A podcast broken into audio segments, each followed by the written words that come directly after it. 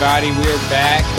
Halloween season is officially here. It's our first show of October, and it's another episode of the Chick Foley Show. So, thank you guys for all your continued support. It's a big weekend wrestling. We're going to get right to it, but first, let me welcome uh, the the star of the show, Sheena, aka Chick Foley. What's going on, everybody? I'm so stoked. You guys know I love Halloween season, so so here for it. And we have the MVP of the Chick Foley Show, Marco Denton. Marco, how you doing? I am doing fantastic over here. All right, tell them where they can find you guys at on social media. So you can find myself on Instagram at Chick Foley, um, and you can find Marco over on Twitter at Chick Foley Show. So you can connect with us there, or you can go to chickfoleyshow.com. Um, that's where you can find all the information on joining our Foley fam. You can become a member of our Patreon where we buy, sell, trade figures. Membership starts at um, a dollar a month. You can sign up for the whole year for 10 bucks. So it's a great, great place, great community of people. We just, we love wrestling. We're all nerds. We just have the best time in there. Um, and speaking of that, I want to welcome some of our newest Foley fam members to the fam. Um, we have Haley Lauren, who's longtime supporter of Chick Foley, the man, the myth, the legend, Dougie Nunya. Sammy Hobbit, I love. I don't know if that's his real last name or not, but I'm so here for. It. I'm just going to call him Samwise. Um, and the newest one just signed up today. We have Mr. Atlee Green. So welcome to the fam, you guys. All right, and speaking of the fam, we had a big Foley fam giveaway last week. We made it very easy to enter. All you had to do was just post a screenshot of yourself listening to uh, last week's episode of the Chick Foley Show. We were giving away an Elite 75 Jeff Hardy, and the winner of that giveaway is hit me with a drum roll. Red Star Dragon 28. Woo-hoo! All right. So, uh, you know, when we say Foley fam, well, we mean it about the fan part. You know, it's an Ohana over here. We like to know the people that are that are winning these contests and who we're giving this stuff to. So, you know, we did a little bit of uh, of cyber stalking on this guy's account to see who he was. this is a true mystery, man. So this guy, Red Star Dragon 28. Uh, that's the only identifying information on his Instagram account. His his uh, user pick is uh, Super Mario dressed up as a clown, complete with the uh, rainbow wig. He has Yeah. zero posts, and the only thing in his Instagram bio is a link to his YouTube channel, which has zero videos. Yeah. But somehow has 19 subscribers, which is I think almost as many as we have on uh, the Chick Foley YouTube channel. So. First off, give us some love over there because there is some good content there. I don't think we've ever done a good job really promoting uh, the YouTube branch of uh, the Chick Foley brand. So give us some love there. And if anybody knows anything about Red Star Dragon 28, uh, get in touch with him. Let him know he's got a Jeff Hardy Elite coming his way. And uh, let's try to get this dude to share some info. I want to know who this guy is because I'm intrigued by this clown Mario picture and uh, what the meaning is. Uh, Marco, tell everybody a little bit about the new Chick Foley show design on Pro Wrestling Tees. Oh man. Um so yeah, so we have a new design of pro wrestling tees to uh to benefit you for your uh your Halloween festivities. So we uh hooked up with uh Extra Cooler, um one of the uh, premier artists um on the socials nowadays. He's a he's a great guy to to work with. Um we got together and we designed the uh Chick Foley Halloween Havoc uh t-shirt together. So it's up on pro wrestling tees right now.com and they're actually uh, running a promotion. It's a fall promotion. Uh, if you use uh, uh, the code fall, it's 20% off uh, your purchase. So yeah, definitely The give it design that. is so sick. Yeah, you, did, you guys did an awesome job. You like totally knocked it out of the park. yeah, I wasn't expecting him to to come out with that, and he came out swinging with that with that thing. It's uh the just the just the design itself, like the like the foley, the L kind of looks like a butcher knife. Which Yeah, I'm not sure if he meant it to look like that, but it it's pretty cool. Yeah, it's like it's almost it, it's it's a badass design. I'm actually I'm really proud of that one. He he like I said, he knocked it out of the park. I can't I can't uh, speak highly enough of it. Um, and if you haven't worked with Extra Cooler, hit him up on all the socials. He's a great guy to work with. He's super responsive as well, um, and he keeps you up posted on uh on the design. So uh, definitely sure. hit him up. Yeah, so uh, it's a great time to get it. Next few days, the fall sale's going on. Shirts available in black, gray, and orange if you're really going for the uh, the hardcore Halloween vibe. And uh, yeah, just thanks again for Marco and Extra Cooler for heading that up. Uh, we also want to plug Ringside Collectibles. You know, one of our favorite partners here on the show. Remember, use code Chick Foley for ten percent off all your figure purchases. There, they're the best in the game, bar none. And with that, we will move inside the squared circle. So this is Chick's top six. Uh, these stories are kind of loosely in order. Uh, but you know, we, we recording on Wednesday nights right after uh, AEW and NXT. We kind of got to play by ear a little bit. But we're going to start off with our number six story of the week. Takeover 31 is in the book. So for anybody listening last week, you guys know we were all three a little bit lukewarm on this takeover. Uh, it just it, it seemed a little bit thrown together at the last second. You know, they didn't even bother to put any kind of kind of tagline or branding on it. It was just Takeover 31, but it ended up being a great show. You know, Mhm. the the in ring action uh, is what really shined on the night through all five matches. Um, and it was just uh, from top to bottom, just straight up entertaining. You know, I, I was definitely sports entertained by it. Uh, but let's start off with the first things first. Uh, the Capitol Wrestling Center. It's a new look for NXT. Sheena, what what do you think of the new arena? Oh, I loved it. You know, I, I think I, I'm I'm still convinced that we have a Chick Foley show, like a WWE spy, because we were talking about and we've talked about in several weeks pa- past that how NXT has really taken the biggest hit um, in in this pandemic era with you know no fans and kind of the look of NXT and that sort of thing, and how AEW just looks so much better. Um, and they I think they freaking killed it. I love the the screens like they have in the Thunderdome. Um, if they have this like you know chain link fence around the around the ring. It's very, very dark in there. I just love the whole look and the setup. I think it's like a huge, huge, huge improvement over just like, you know, being at like the, you know, quote unquote performance center.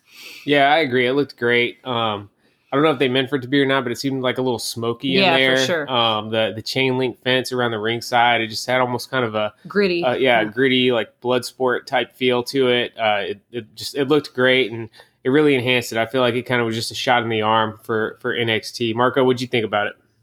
Um, I was thoroughly impressed by it. I wasn't I wasn't expecting it to look like that. Um, they really took the performance center and made it like into something uh, close to the Thunderdome. Obviously not as Mhm. big, uh, but presentation wise, it, it was pretty insane. Um, they uh they really pulled out the stops on it. They, like when they show like the outside shots of the performance center, it still says it, but when they Mhm. show on the inside, you're just like it's like uh, those old cartoons where it's like a a small tent on the outside, and then you walk in, it's just like this big huge thing. Yeah, Yeah, That's what it kind of reminded me of. I was just like, I, I, I was taken aback by it. yeah, the yeah, the chain link fences, fences, the uh, just the just the the whole environment. Um, like you said, like the dark gritty look of it, and kept the uh, the NXT feel um, from the early days. yeah. um, yeah, it's it, it was it was pretty pretty rad. and they're able to pack so many more people in with those screens. So I think Yeah. that's what really gives it that big, that big, like, place effect, right? Like, I think because you have so many faces in the crowd versus like NXT where it is kind of a smaller setup. Um, I thought it was awesome. Yeah. So the uh, I was reading some of the behind the scenes uh, story about like, kind of the motivations for going there. So they're really motivated to get live fans back in the building because they think uh, that's one of the things that's really been missing from NXT.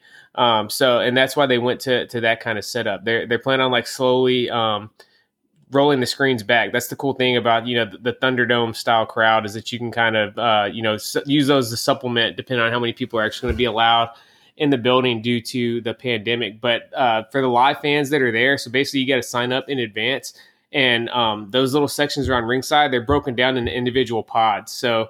Mm. Uh, so say you know the three of us had tickets to take over, we'd be escorted by ourselves to our pod. We'd never even cross paths with uh, with other fans, um, but but they're able to get you know actual fans in there. Those weren't you know performance center um, extras or whatever. Those were real fans, and they plan on just slowly in- increasing the amount of fans in the building over That's the next few months as Yeah, that's uh, things start to start to slowly get back to normal. Uh, Marco, what was your match of the night? Oh man, I was I was kind of dreading this this question because it was really hard to like. One of the It things, was. Yeah. One of the things you guys brought up uh, in the beginning was like they really didn't promote it last week. It was you knew it was a takeover. Uh, when you think a takeover for NXT, you think it's it's the big event. It's like it's it's always flawless, as great matches, top to bottom, everything. This one, when you when you went in, when you seen it on paper, it's like oh yeah, it's pretty good. Um, but I think when you watched it, it reminded you that like if you had little expectation of what it was going to represent, when you watched it and finished the whole thing, I think it reminded you of what NXT was and what the what Takeover was because it, it was like it was almost like a sleeper. It was like eh, it's Yeah. not going to be that great. It's they didn't really hype it up, but top to bottom, it, it reminded me of like the early days of the uh, NXT Takeover pay per views. Um, just just the performances, every single match was I, I loved every single match. I don't think there was one boring match on that whole card.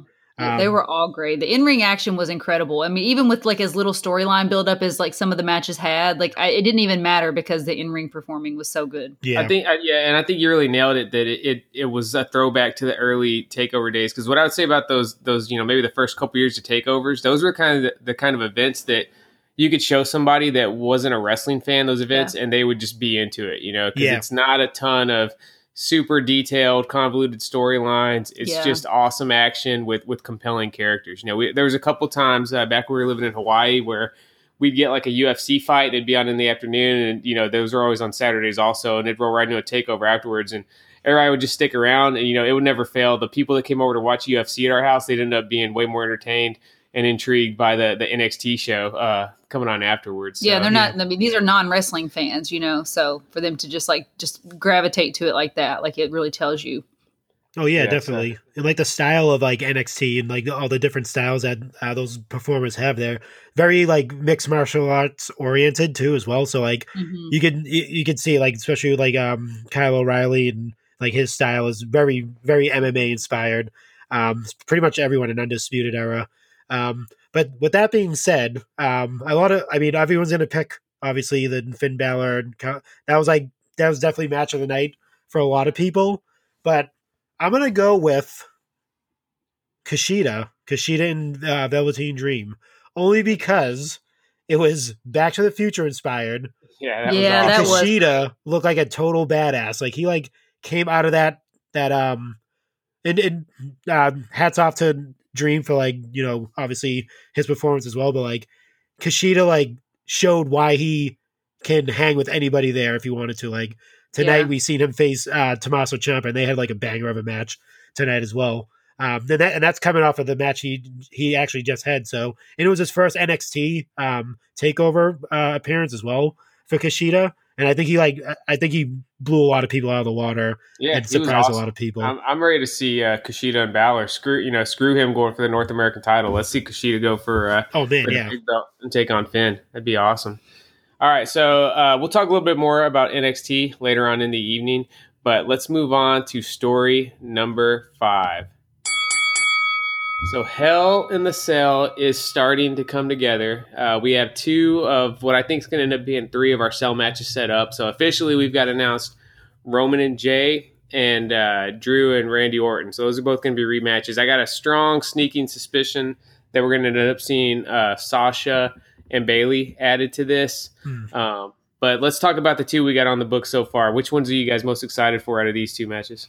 I mean, I think I'm going to be excited for um, Roman and Jey part two. I'm I'm excited to see how Jey can just continue to step up in this singles role and um, wh- where they're taking this story. Like, are they just completely going to have Roman break Jey's spirit and you know have him call him you know the tribal king or what was it the tribal chief? Chief. My Tribal bad, chief, my B, my B, not the king.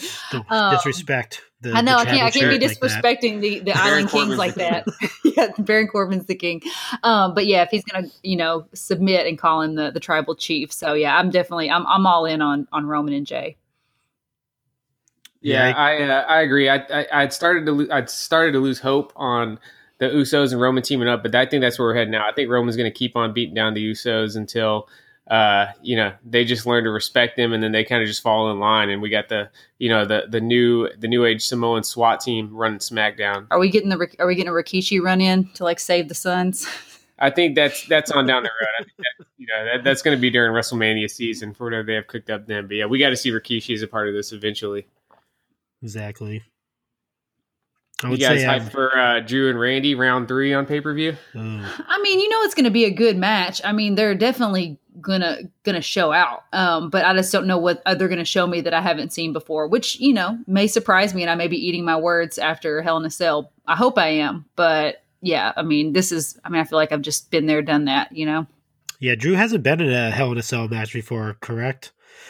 Yeah, this is the first one he's been in. He was uh he was involved a little bit in the uh, Roman and Braun match in 2018. Remember him and Dolph had a run in during that, and then the Shield came in. Um, but yeah, this is his first proper Hell in the Cell match. Yeah, so I think Um, uh, I think it'll be I think it'll be interesting uh, with with Randy as a vet, obviously, and uh, Drew entering in his first Hell in a Cell match. I think it, it'll be it'll I don't think it'll be it'll be as good as Roman and Jey, uh, but I think it will be definitely be up there. And obviously, mm-hmm. Randy Orton's uh, super creative when it comes to uh, things to do in a ring. So I'm kind of interested to see what what they come up with. Yeah, I still think both of these are going to end up being overshadowed by uh, Sasha and Bayley just because mm. we've been building to that for so long. Um, I will take this time to go and you know give my annual complaint that I don't think Hell in the Cell should be its own pay per view. I think this thing was way more. Um, the cell was way more impactful when it was just used sparingly as the blow off for you know the hottest of of feuds. Um, yep. I just feel like now it's kind of like yeah. it's kind of similar to uh, Fall Brawl back in WCW with War Games, or like, yeah. you know, like War Games in NXT. Now you kind of have to have these uh, these feuds just perfectly aligned with the uh, the event when it when it's coming up on the calendar. Right. Um, so I'm never a fan. TLC is kind of cool just because that's a fun gimmick match, but I really think the Cell should be reserved for uh, you know the most extreme feud. So mm. if there is whoever is out there from WWE, if you're listening to us, yeah, let's think about going with something else. You know, just, let's just bring back Halloween Havoc as a proper uh, pay per view. You yes. know, um, but there's a lot of options we could do instead of having a whole pay per view built around Hell in the Cell matches. But I agree. Uh, our number four story of the week. So we've been bagging on this storyline basically, you know, since it debuted, but now it's taken its biggest turn so far. Mustafa Ali is the leader of Retribution. How you guys feeling? Does this get you guys more or less excited for uh, for this feud or this storyline? I loved the reveal. I thought the reveal was good. You know, I mean, I, you kind of felt it coming just a little bit, but like when he was down there, you know, confronting Retribution, and then just did, did that like you know maniacal turn, um, and then you see MVP's face just kind of shift. I thought I thought it was really really good and really impactful, and then obviously there was the beatdown and all of that. Um, it definitely I mean, at least now we have something, right? We have something with retribution. They have a leader. Um, Ali is, you know, I, I, feel like he deserves this. I feel like maybe this is kind of like his rain check angle from when he was getting the WrestleMania push and got injured. Um, so you know, I'm I'm pumped for this, even though I'm not a huge huge fan of Retribution. But as our resident Retribution fan, Marco, what do you think about it? I'm the resident Retribution fan. It's a um, new title. It's your new title. That's a, okay. Um, I'll take that. Um, yeah, I mean, I didn't hate it. I actually actually enjoyed it. I I kind of I've always wanted to see um, Mustafa Ali as a heel um, at some point. I think they were. I think he was a heel before he was in the WWE when he's in the Independents, um, doing like the the stereotype stuff. But uh, he uh, I, I, I like I just I liked I like the turn. I like how he you know he like sided like with the hurt business and then he you know he did that like sly turn and the grin and all that stuff, and yeah, it, it was really good. But um, my thing is, I think what's going to happen is that little like group that he had with um Apollo Crews and uh, Ricochet, they're gonna have to decide if they're gonna break that up or who's gonna who's yeah. gonna side with what. Um, is is like is Apollo Crews gonna like finally just join with the Hurt Business and you know um go against Ali? Is Ricochet gonna maybe join Retribution? Like, is that true? That could possibly happen. Like one of those guys can like, or depending on what happens with the draft.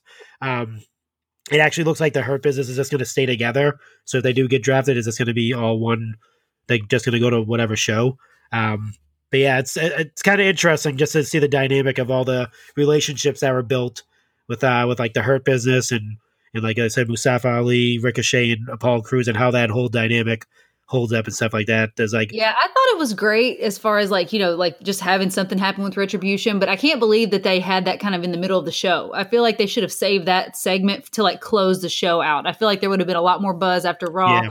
I feel like it just would have kind of given you that cliffhanger ending where like you're like, "Oh my god, like I got to tune in." But it kind of like fizzled off. Like you had that moment and then you you have the rest of Raw to get through. So then after Raw, you kind of like that's in the back of your mind. Like that should have been like the last image on Raw is Mustafa Ali standing out there with with retribution in the middle of the ring, uh, minus Mercedes Martinez and Mia Yim. I don't know, you know where they are. Where, why aren't they on TV anymore? But you know, whatever. I don't know what they're doing with them.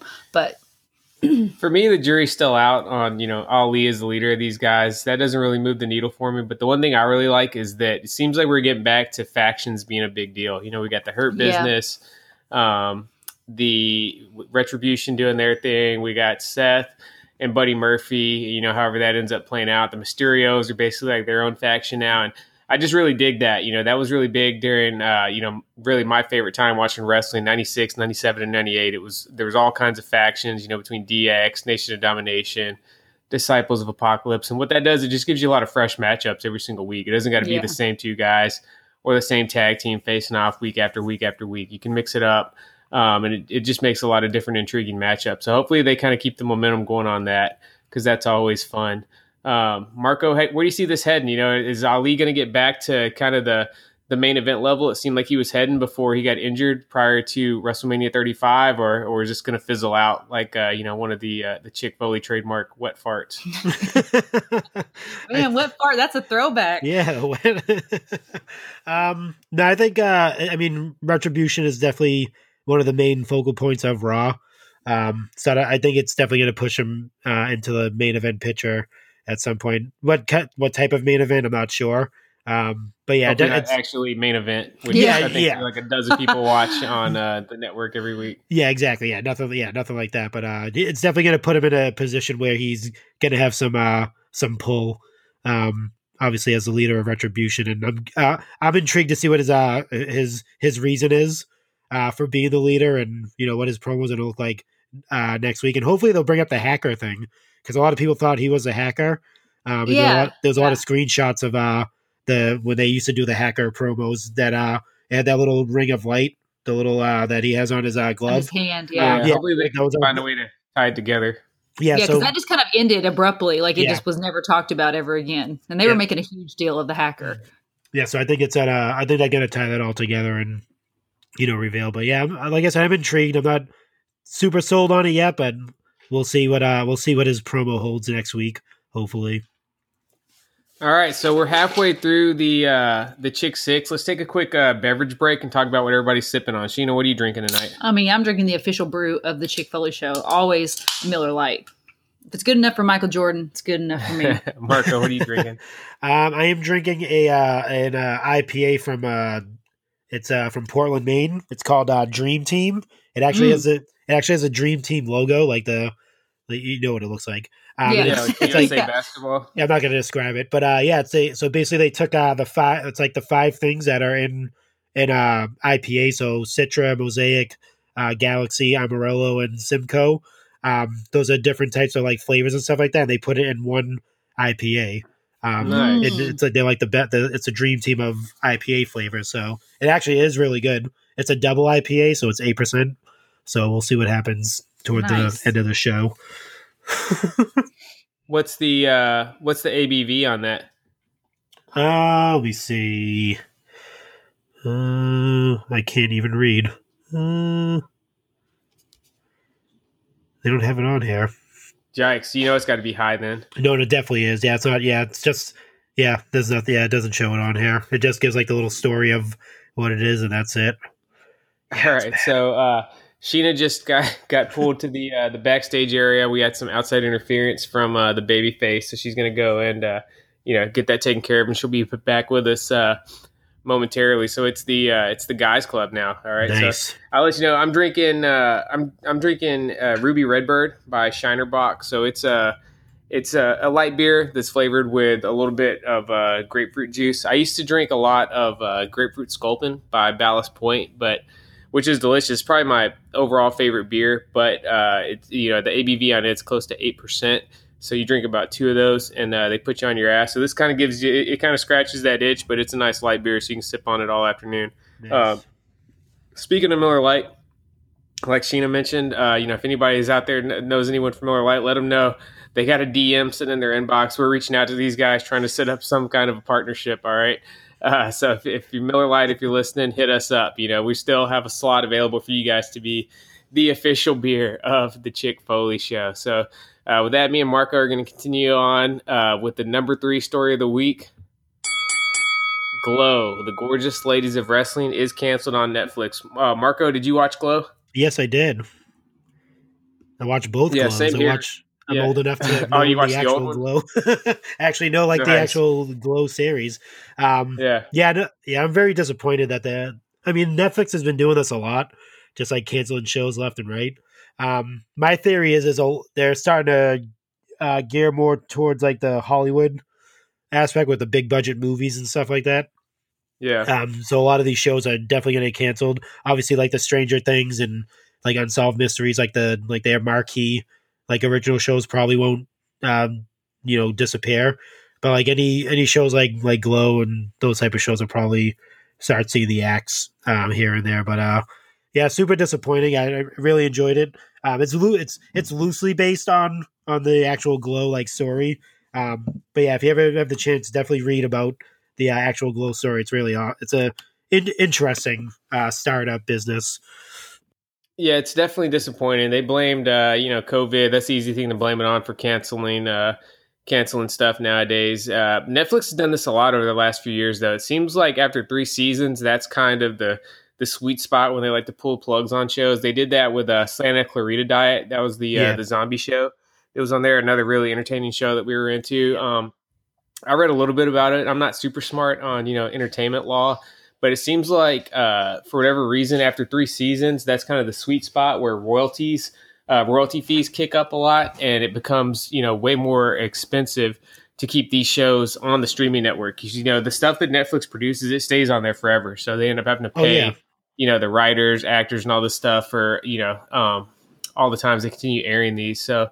Uh, one good thing about it, you know, the cast has been very vocal about wanting to get back and, and basically, you know, put a bow on the show, finish it up. And there's been a ton of uh, fan support reaching out to Netflix. So uh, it seems like now, you know, it's at least being talked about them doing a movie to try to uh, to try to wrap up, you know, all the loose ends from the show, which I'd be happy with that. But we definitely need something because this show is just, you know, so many uh, memorable characters. Um, it was. Uh, it, it was just a really great show, and, and I'd love to see it get the ending it deserves. Sheena's back with us. She, uh, you know, went and you know put a super kick to get the baby face back to sleep. Yep. Uh, so Sheena, we, just give us your thoughts on Glow being canceled. Oh man, I'm so bummed. I love Glow so much. It was just such a good show. Like I loved all the the cast. Um I just love the vibe. Man. yeah, the whole vibe. I just love like that feel, like the whole feel, like everything is just perfect. Um you know, and I heard I was reading that they canceled it because they couldn't film, you know, I mean, like Seth alluded to, like, you know, obviously, like, there's royalty issues and like money things. So if they were going to cancel it, like, you know, go ahead and cancel it. But um, they were already starting to film the fourth season. So they were already into filming the fourth season before they canceled. Um, and it was because, you know, obviously distancing regulations and things like that. And they couldn't, um, you know, quote unquote wrestle, but ac- like actual wrestling, real wrestling is the only thing that was like completely uninterrupted during the pandemic. So, like, to me, that didn't make sense. But I mean, I get it from like, you know, a, um, you know, safety perspective or whatever, but I'm super, super bummed. Um, and Marco, did you say you had watched Glow or no? Yeah, Yeah. you did watch. Yeah, you watched yeah, Glow. I watched it. I said I Awesome. also watched the original Glow, like the actual Glow. I remember oh, seeing nice. reruns and of those uh of the gorgeous ladies of wrestling, the actual the the real ones. Or um Did you have a favorite moment in the, this currency, like this, you know, new iteration of Glow? um oh my god. Hmm. Well, I'll share. I'll share a couple of mine. I love the scene when Ruth is wrestling herself. Um, do you remember that when she's trying to like show that she's gonna she's gonna be the best one to be Zoya the Destroyer, and That's she's right. like, you know, she's showing Sam, you know, and she's like basically like just doing a one man wrestling show, and it's freaking hilarious. Like everything Ruth does just cracks me up. Um, I also loved, uh, you know, from a, my you know soft heart perspective, I love when Sam finally confessed that he loved Ruth. Um, and then the Machu Picchu Christmas Carol wrestling match, like that was, I Yeah. just, I loved everything about that. It was just so great. Yeah, so Glow, um, you know, gone but definitely not forgotten. We'll keep the we'll keep the candle burning that we either get you know a few last episodes or maybe even a movie to help tie uh, tie up the loose ends for us before it's all said and done. And now we will go to our number two story of the week. The Wednesday Night Wars. So, uh, you guys know we debuted this new format about three weeks ago. We're still kind of, uh, you know, playing around a little bit. The one thing we did was move our recording time to basically right after NXT and Dynamite end on Wednesday night. So that doesn't give us a lot of time to prep. So I think we're going to kind of have just this as a uh, as a, this, the standing number two story of the week, where we just kind of give a quick recap on what happened on Wednesday night. Because uh, I don't know how you guys are feeling, but for us, you know, the three of us, Wednesday night is definitely our favorite night of wrestling of the week. So. Uh, we'll start with NXT. Uh, the main event saw Ember Moon get back in the squared circle. She was teamed with Rhea Ripley, which is a badass tag team right there. You know, I wouldn't mind seeing them get a little bit of run to go for those uh, women's tag team titles. Uh, but we saw Ember come back. You know, her and Toni Storm both returned on Takeover. Uh, what do you guys think of, of their returns from from Sunday night? Oh, I loved it, man. I I mean, I'm a huge huge Ember Moon fan. Do I do love Toni Storm too, but um Ember Moon is just such a badass in my eyes. Like just her athleticism, her presence, her, you know, post-apocalyptic werewolf look. Well, she's a little bit she's got a little bit of a different gimmick now, but um I just love the way she looks. Um I was so stoked to see her like ride her motorcycle up in the, you know, night vision and just like show up. I wasn't really sure who it was. Um and then when she pulled off her helmet and it was Ember, I was super stoked. Yeah, I definitely agree with that. Uh, I definitely would. I kind of. I wish they would have like kind of waited for one of them to show up instead of both of them to show up on the pay per view. Yeah. Um, yeah, Toni Storm like, definitely got a little bit dunked on there. Yeah, right. Um, if she showed up like on like like tonight, that'd have been pretty cool. Like like, like mm. a little mm-hmm. cool surprise. Um, but yeah, no, I'm super pumped that they're both back. Uh, definitely Ember Moon. I was a hu- huge fan of her. Um, tonight she looked great. Um, she did. She, like that, uh, she missed a step she, she at put all. Some stank on that on that eclipse that she hit at the end. That that was that was nasty. That yeah, it looked, it, it looked, pretty flawless. Yeah, it was it was. She pulled it off pretty good, but uh, yeah, no, I'm I'm excited that women's division. We've talked about this like plenty of times in the past on the show. It's super stacked. It's the best, the best probably the, the, best. Yeah, it's the best in the world. It's probably better than most of the uh, men's divisions out there as well. So um, For sure. Just exciting to see both talents back. Yeah, definitely. Uh, the other big thing, kind of the it was the cliffhanger from Sunday night. Unfortunately, it looks like it's going to be going in in a different direction, one way or the other. So we we saw a takeover end with Adam Cole being dumped at ringside by Ridge Holland. Mm. Um, I was a little bit mm-hmm. skeptical mm-hmm. from the jump on this. You, you, know, I was telling Sheena, I, I think there was you know, I, I smelled a, a, plot twist coming on this one. I was thinking maybe, you know, Ridge Holland delivered him. I, I felt like maybe um, Bobby Fish and Roderick Strong had something to do with it. For what they showed tonight prior to his match, it definitely seemed like Ridge Holland was the guy that did mm-hmm. it. He was already kind of bragging about it and stuff. Um, but unfortunately, for those that didn't see it, it looks like Ridge Holland may have suffered a catastrophic lower yeah, leg injury yeah. Uh, in his match with uh, um, with Danny Burch. Um, Oney Lorcan came out at the end of it, and they got into it, and Oney Lorcan hit a uh, you know a, a plancha on uh, Ridge Holland. It looked like when he caught him, um, you guys could see the pictures are all over the place on social media, um, but it looked like his left leg just kind of gave out. So it yeah. looked like you know definitely. Uh, looked like something snapped there, you know, something bent in a way it wasn't meant to bend there in his uh, his ankle and foot. So uh, yeah. thoughts and prayers out to him. It sucks that this happened right when he was about to get this huge storyline push. Um, but he's a tough guy. You know, he was a, a, star in the rugby world before he came to WWE, and I'm sure he'll bounce back. Um, where do you guys think this goes from here? Do you guys think Undisputed Era had something to do with Adam Cole getting beat down? Well, I mean, I don't know unless unless they're going to say that they like you know hired Ridge Holland because I mean he definitely did it because Adam Cole you know, called him out and remembered that he did it. It wasn't yeah, like he was like, I was blindfolded and somebody beat me up. Yeah, you know? he was definitely yeah. part of it, but we just don't know what was behind it. And now they're going to be able to go in a different direction. What What'd you think about it, Marco? Uh, yeah, I mean, that'd be. I, I always thought that'd be kind of an interesting dynamic with him, um, uh, Strong and uh, Bobby Fish. Obviously, Kyle O'Reilly was uh, in a main in the main event that night, so he probably mm-hmm. would have been a part of it. Um, but yeah, that'd be a pretty cool dynamic if they like kind of turn their backs on on on uh, Adam Cole and where uh, the where the draft is. Uh, uh, you know, Triple H came out and said he wasn't sure where NXT stands. Um, in the draft It's just going to be between SmackDown and Raw or NXT. Um, if that's the case, you never know. You might see Adam Cole show up on Raw or SmackDown if it's a uh, if it's if if they are included. So maybe I didn't even think about that about them. I was when it when the whole this whole time I've just been thinking the draft like between Raw and SmackDown. I hadn't even like thought about them including drafting to NXT. Yeah, yeah. they could go back and forth. This could be somewhere they just end up pulling the plug on the whole storyline. But yeah, t- to me, I was suspicious because you know. uh Roddy and Bobby Fish, they were just so over the top. Like when they came, they running down at ringside. You know, yeah. they were with Adam. First off, they were with Adam Cole, right before you know walking Kyle O'Reilly out. So in theory, they would have all been watching the match together.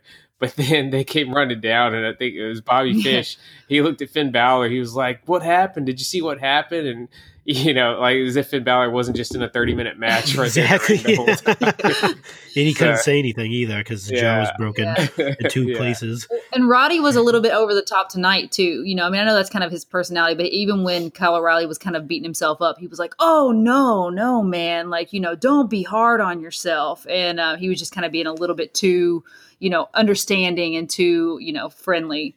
So who knows? Yeah. I mean, maybe, maybe, they could take it there, but yeah, they may just scrap it all and be like, you know, sorry, sorry, Ridge Holland. yeah, so that that was the big the big beats out of uh, NXT. Let's move over to Dynamite. Um, so first off, we saw our boy Will Hobbs. You know, he's somebody that got the uh, the official Chick Foley show rocket strap treatment. He had his first real big solo match. He fought Brian Cage for the FTW Championship. Um, came up a little short, but it was uh, one hell of a hoss fight. Uh, Marco, did you catch much of their match? Yes, I did. Um, seeing uh, Cage pull a, uh, a freaking standing, uh, what do you call it, moonsault, which is pretty awesome. Yeah, um, yeah, it was, it was, yeah. The, um, there was a, uh, I think Hobbs hit an F five too, uh, which is pretty awesome. Yeah, it was a, it was a good back and forth. Two big, big season guys, big dude season. Yeah, uh, in full swing still. Um, yeah, I, I mean, I was we all we all like the uh like the technical wrestling guys and the the guys that can do high flying stuff, but I always definitely have a soft spot for the for the bigger guys going back and forth. Dating I think that like, could be a, a, good dynamic for the FTW championship. Just let that kind of be the the big Hoss championship. You know what I mean? The the big beefy dudes. Let let that be the belt that they fight over. Oh, that'd be awesome. Yeah, I'm the, here for that. The world title. Yeah, man. Just definitely back like calling back to the days like the golden era. It's like Hogan and Warrior and just guys just kicking the crap out of each other. Just big giant dudes. I mean, still have a soft spot for that growing up back then. So, uh, no, it was a really good match. Uh, Will Hobbs is a, is definitely um, one of the the future superstars of AEW if they uh, put him in the uh, right direction. Yeah, I, I love the guy. I hope they keep his kind of you know loose friendship with uh, with Mox going. Also, I think that could be nothing but uh, but good for him being associated with him. But yeah, we're we're big fans of Will Hobbs here, and we're rooting for him to to achieve everything that uh, you know his potentials got laid out for him. Uh, the other big thing was the dog collar match between Brodie Lee and Cody. So we saw Cody, you know, a, uh, a Chick Foley show favorite. You guys hmm. know how we feel about Cody over here. Uh, he comes back after taking five weeks off to record his game show to become the first ever two time TNT champ. What did you guys think of the, the dog collar match? I mean, it was a good match. Um, obviously, you know, no no surprise that Cody got busted open and there, there was blood. Um, and he was he was just such an over like I don't know. He was just being such a baby face. Like, this is for you guys. This is my livelihood, you know, and just like uh, really putting himself over, dude. And it was just, I don't know. I mean, I, I don't like. I don't have an issue with Cody. Seth doesn't I have an issue. You don't have an. You don't. You don't yeah. dislike him. a you little just, bit. I don't like the character. Just a little bit. Just a little bit. Just a little bit. Um, but yeah, I don't have I don't have an issue with him. But yeah, it was just it just to me it just felt like he was trying really really hard. And Brandi was out there, and you know Dusty was out there, and it was just a little bit too much. It is cool. Yeah. Um, but I, I, am stoked to see next week when um he's gonna fight Orange Cassidy. Um, I thought it was really cool when he was like, you know, who are you gonna who are you gonna face next week when you defend the title? And then Orange Cassidy just comes strolling out of the back. I, I love that. Marco, did the uh, dog collar match live up to your expectations? Um, it was really good, uh, but all I could really think of was like just taking your words from the last show and just like putting and just watching Cody yeah. perform. So today. poison you, you were watching. You were watching through Seth lens. Yeah, so uh, so I, you you always want to do that. You want to go, hey, maybe someone's on the outside looking in, so maybe you want to take their perspective and see what what they're seeing. And mm-hmm. you know what? He's not wrong at all. Um, it, it kind of, I don't know. You you might be right about him, uh, kind of not being as as great as everyone thinks he is. Yeah, I just um, uh, you know to me that whole match to me it was more violent than good. You know, yeah. Like, did both guys need to bleed? Did yeah. you know the guy in the ringside did he need to bleed? It's like you know, yeah, like I get it. Anytime you see blood, it makes the match seem more hype. But with Cody, it's just it happens nonstop. Yeah, yeah. You, know I mean? you you now you expect it. If Cody doesn't get busted open, you're like, oh, that wasn't that was kind of subpar match, you know? Yeah. So I don't know. Uh, I'm still giving Cody the chance to win me over, but he's, he's still gonna do it. He, Cody is not over with me, so I'll, I'll die on that hill for now. Uh, and last thing for Dynamite, you know, we'd be remiss if we didn't offer our salute to uh, Le Champion, Chris Jericho, 30 years in the game. We celebrated it tonight. Um, it's crazy. You know, I, I remember as a kid seeing this guy when he first had his baby face run as the Lionheart in WCW. Um, what what you know? What's you guys want to talk about some of your favorite uh, Jericho memories or, or your overall thoughts on Jericho's place in pro wrestling history? Oh, Marco is Marco's huge Jericho fan. I'll Oh, let. Marco go first. Yeah, if you know, yeah, if you guys listen to the show at all, you know my stance on it. I think it, I did like an article on our Patreon page. You Mhm. go back and read it actually on why Jericho is the greatest of all time. Um, just the just the ability to stay relevant um, in this day and age, um, especially like in the social media era where um, with the the little bit of the bubbly thing, and he had the Yes. bunch of people doing like the different edits and all the memes and stuff like that. That's that's basically getting over. He uh, knows how to get so. any like he can get a phrase over. He can get anything over. Like everything he touches, like just turns to gold. Like I think it's just because he does it with such conviction. Like everything, and even the stupid stuff that anybody else that tried to do it, you would be like, oh my god, like this is so lame. But when Chris Jericho does it, like there's something cool about it. Yeah, like when he calls people pumpkin headed dipshit. That's like, Yeah, it's, yeah. it's funny. It's like it's a stupid term, but it's hilarious. The way he delivers it, it's it's like, oh my god, that's the greatest thing ever. But yeah, if anyone no else one's said ever called an, a person an idiot with such conviction. Yeah, you uh, idiot. other than Jericho. Idiot. it, stupid idiot. Um, but yeah, no, he's a- a story career. I mean, you can go on and on, like all the matches he's had, um, all the things he's done, all the storylines he's been a part of. Um, and most of the storylines he's been a part of, he's had a hand in as well. Yeah, Um, Yeah. mind blowing. You know, the Yeah, guy behind the scenes, he you know he came up with the Money in the Bank concept, and we know how legendary that is. Uh, Yep. Yeah, it's Uh, to me the the biggest thing is like you guys mentioned, you know, is the continuous reinvention. You know, like you the said, evolution. he's he stayed relevant for 30 freaking years when sometimes it's hard to stay relevant for six months in pro wrestling Yeah. the, the fan base you know we we're fickle you know we are a fickle bunch we we change our tunes on folks you know from week to week sometimes but this guy has stayed over as a baby face as a heel as a tweener in you know wcw wwe and now aew even in new japan uh the guy's a legend you know um I just, I, to me, I don't know if he's going to go on.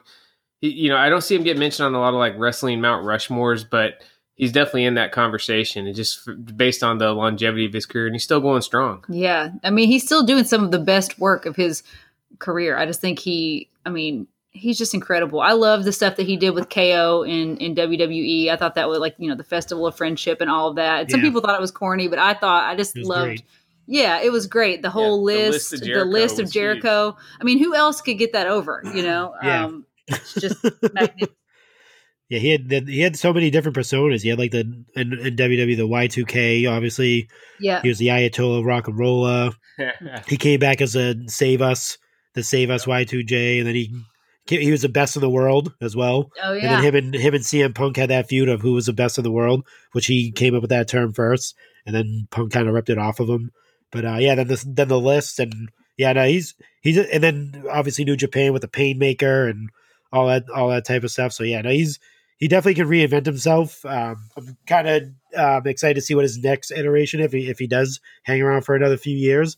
Um, but he's gonna be 50 this year, I believe, too. So um, crazy. That's crazy. I mean, he, but he's, but it's so cool because I think he's in a perfect spot right now. You know, he did what he needed to do in AEW by making it relevant and Yeah. carrying the title, and you know, adding some prestige to the title. yeah, And now he's like putting guys over like MJF. Oh, yeah. Um, and I just think, I think this is like the perfect spot for him because it's not like he's going to have to take like crazy bumps or anything like that. You know, nothing, nothing insane. he's on his victory lap now. yeah, Yeah. Shout out Nipsey Hussle.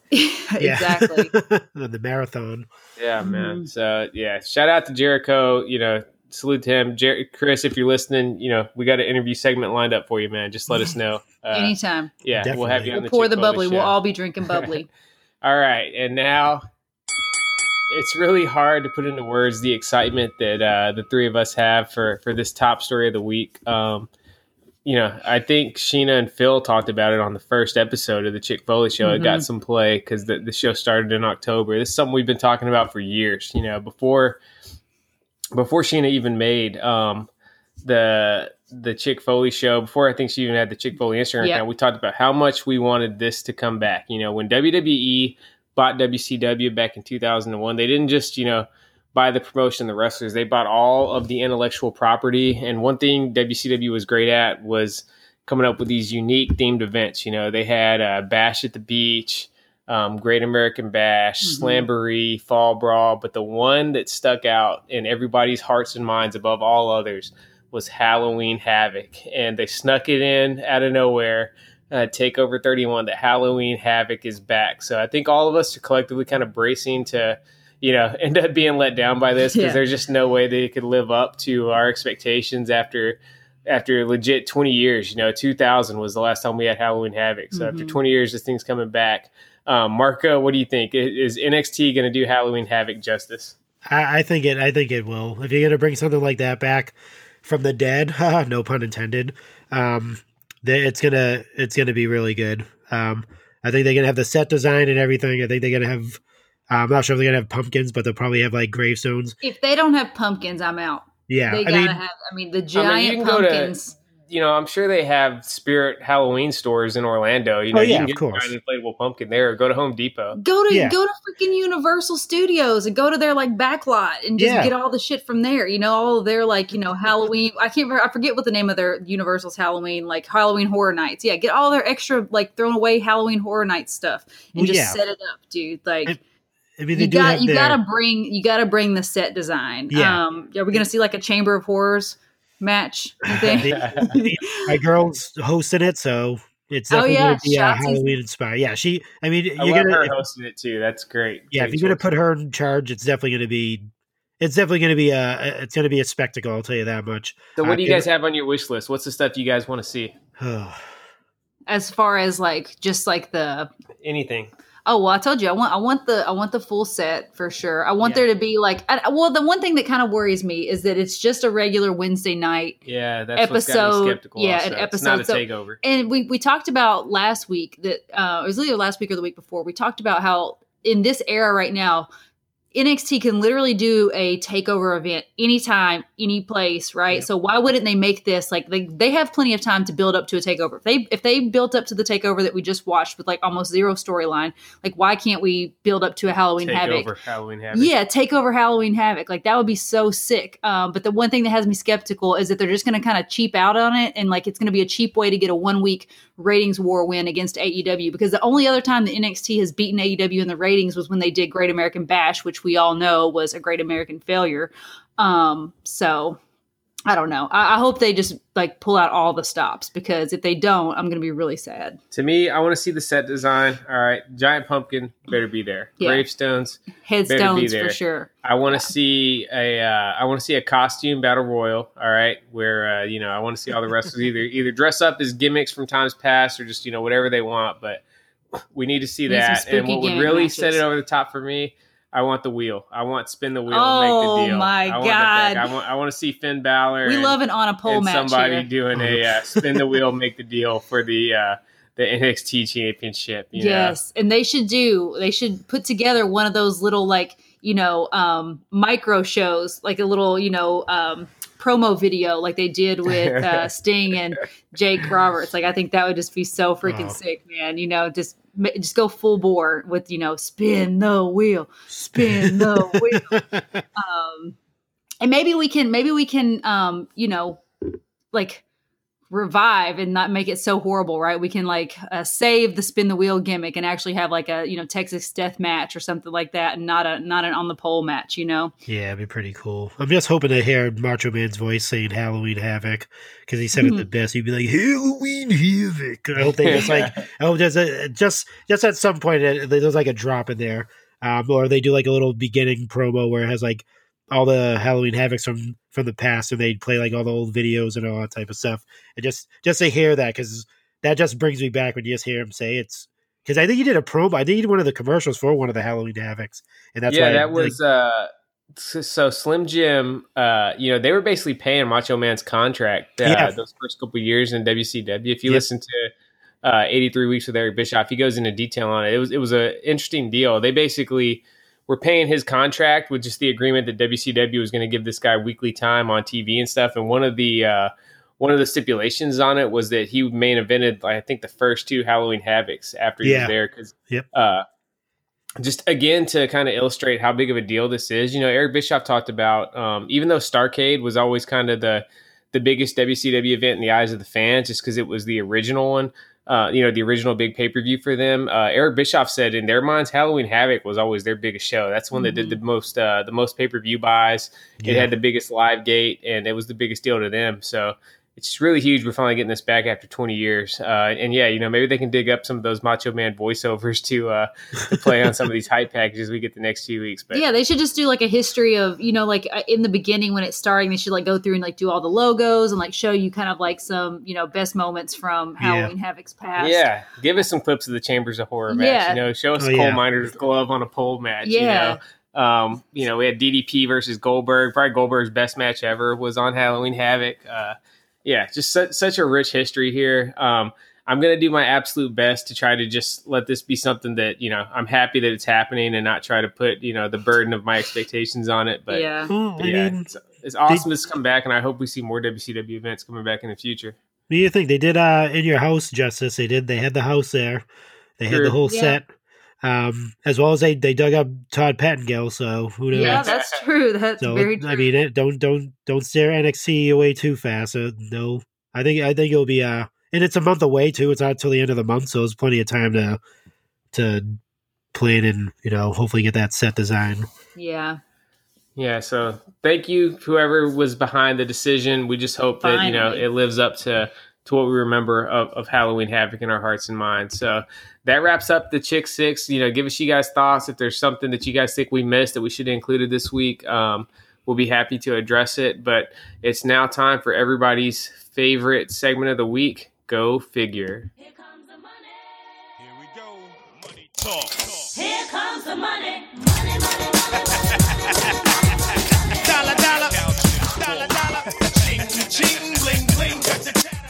All right, go figure. This segment sponsored by Ringside Collectibles. Remember, use code Chick Foley for all your orders there to get ten percent off.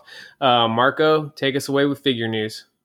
All right, so we'll do a we'll we'll speed through this real quick. So uh, so on uh, ringside right now, um, this happened after the show last week. Um, it popped up, so you can actually pre-order right now. Uh, Top Picks 2021, uh, WrestleMania Elite Series 37, uh, and Elite Series 82, uh, all on ringside right now. So um, all those all those figures are available to pre-order. They're obviously you can pre-order the whole set as well, uh, or individually. Um, and I I'm, I'm remember that super excited. WrestleMania set is a uh, build a figure set for Paul Ellering. Yes, it is. Rocco. Yeah, that's the uh, that's the one that's everyone kind of like. I, I remember everyone's kind of like, what? Why would why would they do a build a figure for Paul Ellering? But then now I think a lot of people are thinking it's pretty cool um, because it's kind of like a like an odd figure to have um, and to build, and I think a lot of people will actually just buy the whole series just to do it, and you can complete your I'm Road stoked. Warriors. Yeah, I Uh, like the I like the um like the it's got the old like the young Paul Ellering and then like the old head scan Paul Ellering. Yeah, know? it, and it comes you with can the get uh, like the AOP and the Road Warriors. You yeah. know, and it comes with the puppet, right? That he had. The uh, yeah, Rocco. Rocco. Yeah, so yeah, no, it's pretty awesome. I'm I'm actually pretty stoked. It's like like I said, it's one of those like odd things where they may have probably put it as like a special edition or a collector's edition figure, but why Right. not just throw it in a uh, like a build a figure and Yeah, which Um, figures? Which of these figures are you getting, Marco? I don't know. I haven't decided yet for uh for actually the whole series. I've been I I kind of I definitely want to get the uh the Goldberg because of the the blue Universal Mhm. title. Um and that's pr- eh, maybe uh, definitely the China too because there's the uh the uh the women's uh, the original women's championship Yeah. too as well, but That's Other than that- awesome. yeah, I've been kind of like bouncing back and forth trying to figure out which ones to get, but definitely those two would be out of the 37. are you getting any of the Elite 82s? Um Gotta that I haven't You gotta decided get on Keith yet. Lee, dude. Yeah. Uh, definitely Keith Lee. I um, recommend everybody pre-order that Keith Lee. I think Yeah. he's be a, a hot ticket figure. But I wanted to wait for the chase though. I haven't seen the chase up on there yet because there is a chase version of uh that uh Keith Lee. Um, so I might wait to see if that pops up before I Mhm. pull the trigger on it. But um, yeah, I mean the King might be pretty cool to have too as well. Um, uh, Jerry Lawler, but everybody's got to have that Rob Gronkowski. Oh yeah, I mean, I mean, I'm from New England, so I definitely I should probably just by by law I'll probably get uh kicked out of Massachusetts if I don't buy it. So maybe I should get the uh, Rob They'll probably just send you one in the mail. That is true. Yeah, it might be. Yeah, actually, I didn't even think of that. So I'll just I'll just wait to see then. stimulus Check, you just get a Gronkowski elite. Yeah, As a Massachusetts seems like a fair. Yeah, seems like a fair trade off. um, but speaking of Rob, Rob Gronkowski, so I'm going to put this into one thing. So Eaglemoss uh, has a lot of uh, pre-orders going on right now. Um, so they have their obviously Rob Gronkowski um, uh, figure believe figurine that you can pre-order with the uh, the 24/7 title uh, on his shoulder, which is pretty cool. He has the same gear he wore at uh, WrestleMania 36. Um, yeah, yeah, they have two uh, uh, hero collectors as well, Hogan and Flair as well, um, which are pretty cool. Um, the ones I'm pretty excited for, they're actually on. They're you can pre-order them now. Um, but uh, the Fiend and Jeff Hardy, and they're Yeah, signed Fiend as well, great. which is pretty cool. So yeah, the Fiend looks pretty awesome. He kind of has a like, he's kind of like uh, leading, like how he like kind of like walks down yeah. like lumbers to the ring. Uh, Jeff Hardy's doing his signature Jeff Hardy pose. Um, but yeah, no, it's Eaglemoss is uh they're they're doing it right now. They're pumping out a lot of figurines. Um, are you guys picking up any of these, or do you have do you own any of? No, Uh, we had a, we had a Bret Hart. We gave we gave it away in a, a recent Chick Foley giveaway. Yeah, I. I like them. I think they're awesome figures. I think they would be really cool. I mean, if you had the place to display them, but I mean, we already have so We many just don't have the space. yeah, we that's already our, have so that's many our things. biggest limiter on our collection right now is we just we just don't got the space with two kids uh you know real estate's at a premium in the house and we i mean we do have a whole room uh dedicated to figures but you know with our mattel collection being as big as it is there's really only so much uh that you can collect and so. we and we you know we're we're kind of like we have to once we commit to a collection we go hardcore on it. So it's not like we Yeah, can just have just like one or in. two like Eaglemoss figures. Like we're just gonna Yeah. just get the fiend you know? It's gotta we gotta go all in. And i think these are really cool. Like i feel like these are like great like for your work desk or something like that. I think it's just like a perfect little Yeah, accent uh, piece. our friends scott and jeff at fully posable they call them desk displays this yeah yeah yeah. So yeah, Yeah. they're pretty they're pretty cool. I, I i like them but we're just not gonna open that wormhole maybe uh you know when we build our dream house maybe i'll just get you know a, a big build my own warehouse behind and just turn it into a, you know a little mini wrestling yeah we'll just have like a, a kyle peterson setup you know. the big thing, I, the thing I've had my eye on. Have you seen the loyal subjects, the little vinyl figures, Marco? Have you seen those? Yes, yeah, I've seen Yeah, those. so those look. I dude, I I love those things. I love the look of them. I love how they have the chases and they got the odds on what they are on getting the chases and stuff. You know, it takes me back to like collecting you know basketball cards and stuff Yep. when I was a kid. Um, those just look like they would be a ton of fun to collect and display, but. uh Again, you know, I'm, I'm just I'm watching from a distance right now, just jealous of everybody I see getting them on Instagram and stuff. yeah, So sticking with Mattel and Hasbro and Pops. You know, I think you know with three three active uh, WWE collections, I think I'm good. but- Yeah, you have to remember as a collector that you can observe and appreciate how awesome something is without having to own it. You know, Oh, we, yeah. have to keep, we have to keep telling ourselves that all the time, you know, because new new awesome stuff is going to keep keep rolling out. Um, and obviously, every every person collects differently. But yeah, just remind yourself that you can think something is awesome. You can think like appreciate its epicness without actually having to add it to the collection. yeah, it's definitely yeah, especially with like the like we talk about this all the time, like the Ninja Turtles. Uh, they're like pretty much their licenses with every figure maker in, yeah, the, in the world. weird So like yeah. You, they just they just uh, announced like Super Seven um, is releasing some of the the uh, the cartoon um, figures. as Well, they have the Casey Jones and stuff like. I think they're like next year they're coming out, but like they look pretty awesome. They look pretty sweet.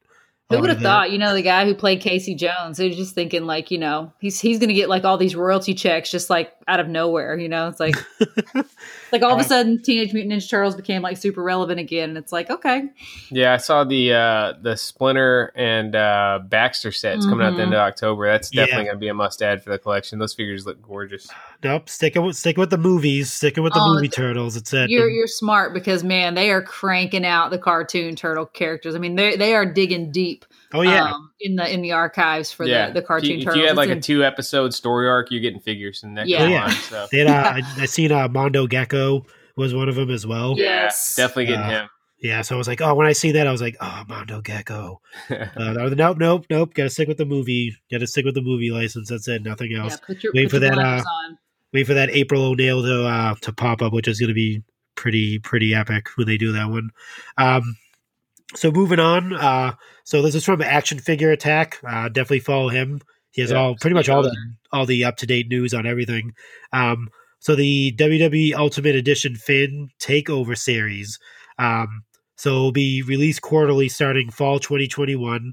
Um, one figure will release each quarter, um, and this will be on top of the regular Ultimate line, which is um, that will be on uh, Ringside Collectibles.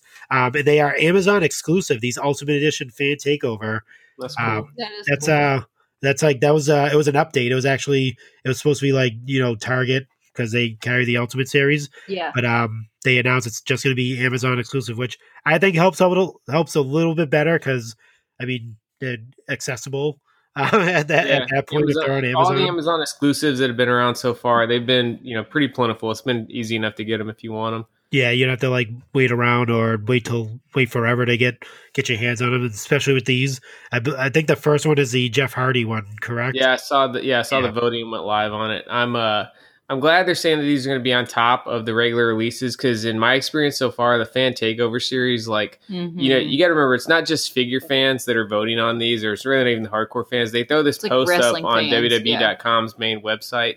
And no offense to the people that have voted, been voting on these so far, but they typically pick the worst options. You know, I always see what ends up winning. I'm like, what the hell is wrong with you guys on these choices? So, Oh yeah, uh, you know, hope, hopefully, uh, you, there's really not a bad Jeff Hardy figure. You know, I think his, his last elite that he had was was basically an Ultimate Edition, anyways. You know, with the, all the different head sculpts and stuff. Yeah. Um, so, uh, you know, hopefully, th- I'm sure this one will be great as well. Uh, but yeah, let's. So, do you think these will be in the same packaging? Like, what kind of like is it? Oh, obviously, it's going to have fan takeover branding. I'm sure, right? Not just regular old Ultimate Edition packaging. I don't know. They haven't said yet. That'd be interesting if they had something on there. Maybe they'll just mention something on the back about it being fan takeover because I know they probably want to stay consistent with the uh, Ultimate Edition. So, do you think like maybe Ultimate Edition is going to become like the new tier? So instead of just being like an elite figure, like it, like you can release any sort of line of figures, but it's just going to be an Ultimate Edition, right? Like it could just be like WrestleMania 37 Ultimate Edition. that would be sweet? You know what I mean? if they Like so, it's just like basic, cool. elite, and then Ultimate Edition.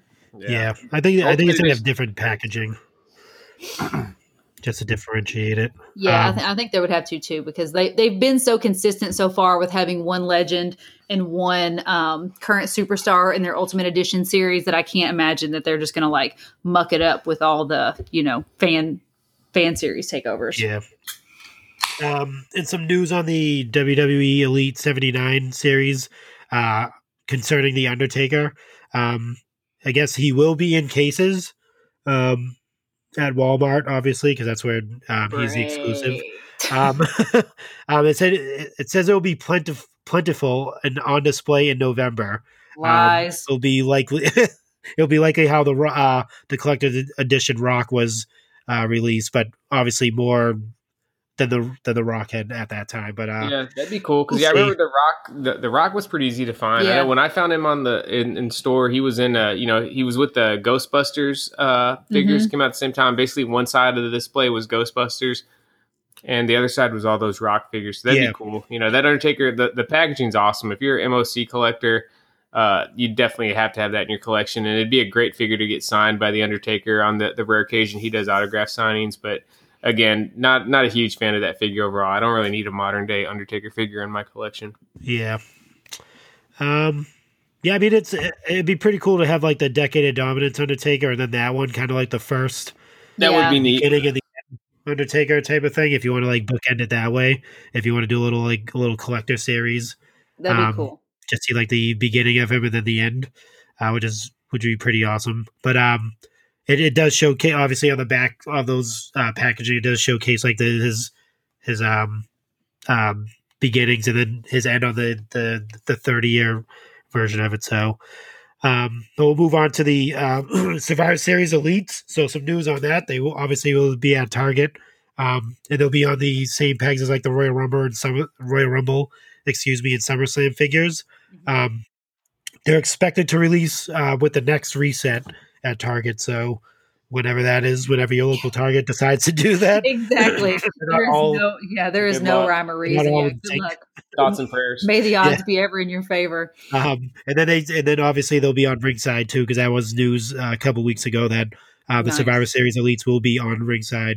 Do yourself a the near future, favor. So and get Um, them off. If you if there's something in this series that you know that you want, just don't don't the headache. Just don't deal with it, right? Like we saw it with that last series that came out at Target. Like it was such a headache with trying people trying to get them from the back, and it was just not worth it. Get them from that, ringside. uh, use that John Chick Morrison's going to be the hot figure to get in that set. Yeah. You know, his Yeah, first figure so. since he's been back. Him and and Kane. Kane's always usually got his figures always do pretty well. I don't think they've ever made a bad Kane figure. Uh, we had some late breaking news today for figure news. So first off, you know, as we were set to go uh, live, I think it was about 30 minutes before we hit the record button. Um, a batch of AEW Unrivaled Series 1 Chase Jericho's went live on ringside. I think they were up for about four minutes before they sold out. Uh, Marco, what'd you think of that $100 price tag on there? um, it was like whoa at first, but then but then it does it does come with though, the you know? yeah Three thousand figures. If you you know if you want to add that to your collection, you got to be ready to pay the price. And luckily, Ringside actually pulled these. You know, they could have. Uh, you know, they could have just held them and, and, you know, made it a pain in the butt and randomly inserted them into sets and stuff where you got to keep on buying them to get them. But, uh, you Yeah. know, our friends at Ringside made them available. And obviously there's a market for them because they went quick. Oh yeah, no, definitely. And um the you know the it, it does come with a protective case too. The uh the I think we, we spoke about this as well. The Unrivaled, they actually made uh specific um casing for those as well. So it does come in a protective case, so it's not um by itself. So you are getting the the extra added protection for it too. So I mean the price alone, they are definitely hard to find, the chase figures. Um, as well as like the little brand brand. I'm waiting for those to pop up again on on uh, yeah. On ringside too. So they'll probably, and I'm assuming they'll probably do something like that again. I they did say that they had a limited quantity. They uh, and um, there is a giveaway that they're doing too as well on Twitter uh, to to get one. So you have another chance if you miss out on uh, ordering one, you can uh, do the try to get on the giveaway and uh, get one. But yeah, um, price price was a little high, but I mean, if But you know you what def- I like about that? As I, I like that. I feel like you had to be a real collector if, to get that Oh, because yeah, there's not a lot of resale like value on that, right? Like they, they marked it high enough to where like the resale market isn't just going to be sky high for it. Yeah, so if it was Exactly. a, if it was a twenty dollar figure and then you're going to be able to sell it for you know 130 bucks or whatever, like I feel like people would have scooped them. But I feel like the people who really wanted it, collectors, um, probably got those figures because of that price point. So you Exactly, know, yeah. I- I'm happy for the people that did cop that figure. yeah, they found their they found the right their rightful homes to uh to be in. Sure. So yeah, definitely. I wish uh, I wish Mattel would would kind of take a page out of their book and put numbering on um, on their chase figures and stuff, just because I think Yeah. that just really adds to the collectability of it. You know, even if it's you know five thousand or something like that, at least you know you have one of only five thousand yeah. of these figures that have been made. It just makes it pretty cool. That's one thing where AEW is definitely doing a little bit better than Mattel is just the overall transparency on communicate with us, letting us know exactly what's going on with the different figures and stuff. Whereas, you know, as awesome as Action Figure Attack is, as being a brand rep for Mattel, um, there's a lot of times where he's like, you know, I just, I can't really comment on that, you know. So I don't know why the why the secrecy for in the toy industry, but I'm sure there's a good reason for it. So yeah. um, the other big news from today was that Legend Series 8 has been found on the peg. So it looks like they've uh, started popping up in uh, Arizona and California. Um, that's definitely kind of been a trend over the last really four or five years with Target. It seems like for whatever reason, Targets on the West Coast are the first to get figures. Um, I did some digging around. These things are street dated for November 1st. So you can expect to run into some headaches if you got a pain in the ass uh, Target employee Mhm. yeah. in your local toy section, like Micah at uh, at The- the Target. on La the- Jolla. jeez. yeah, and La we, we will Hawaii. never forget our, our experience with Micah. Yeah, Micah, if you're listening, you know you're still kind of a bitch, but you know oh my god! Ouch! Ouch! Just calling out names. you Calling guys have you guys have no idea how much of a hard uh, time this guy gave me trying to get uh, some de- Hall of Fame series. Uh, I think it was Series Four, Hall of Fame Series Four figures. It was just it was ridiculous, man. The guy just he refused to do his job. Uh, and we go were so nice at first and then he just kept on like needling just being like he took his like his small amount of like authority over us and just like pushed it to the absolute limit Yeah, like dude ran the toy section at, at the Target there, and uh, I try to explain. You know, he basically, if you guys don't know, the way Target does their their toy stock, it's kind of ass backwards. They don't restock until the pegs get empty. So the problem with that is if you have a figure that turns into a peg warmer, like for instance, Hall of Fame Series Two, Tito Santana, Santana. peg warming Hall of Fame.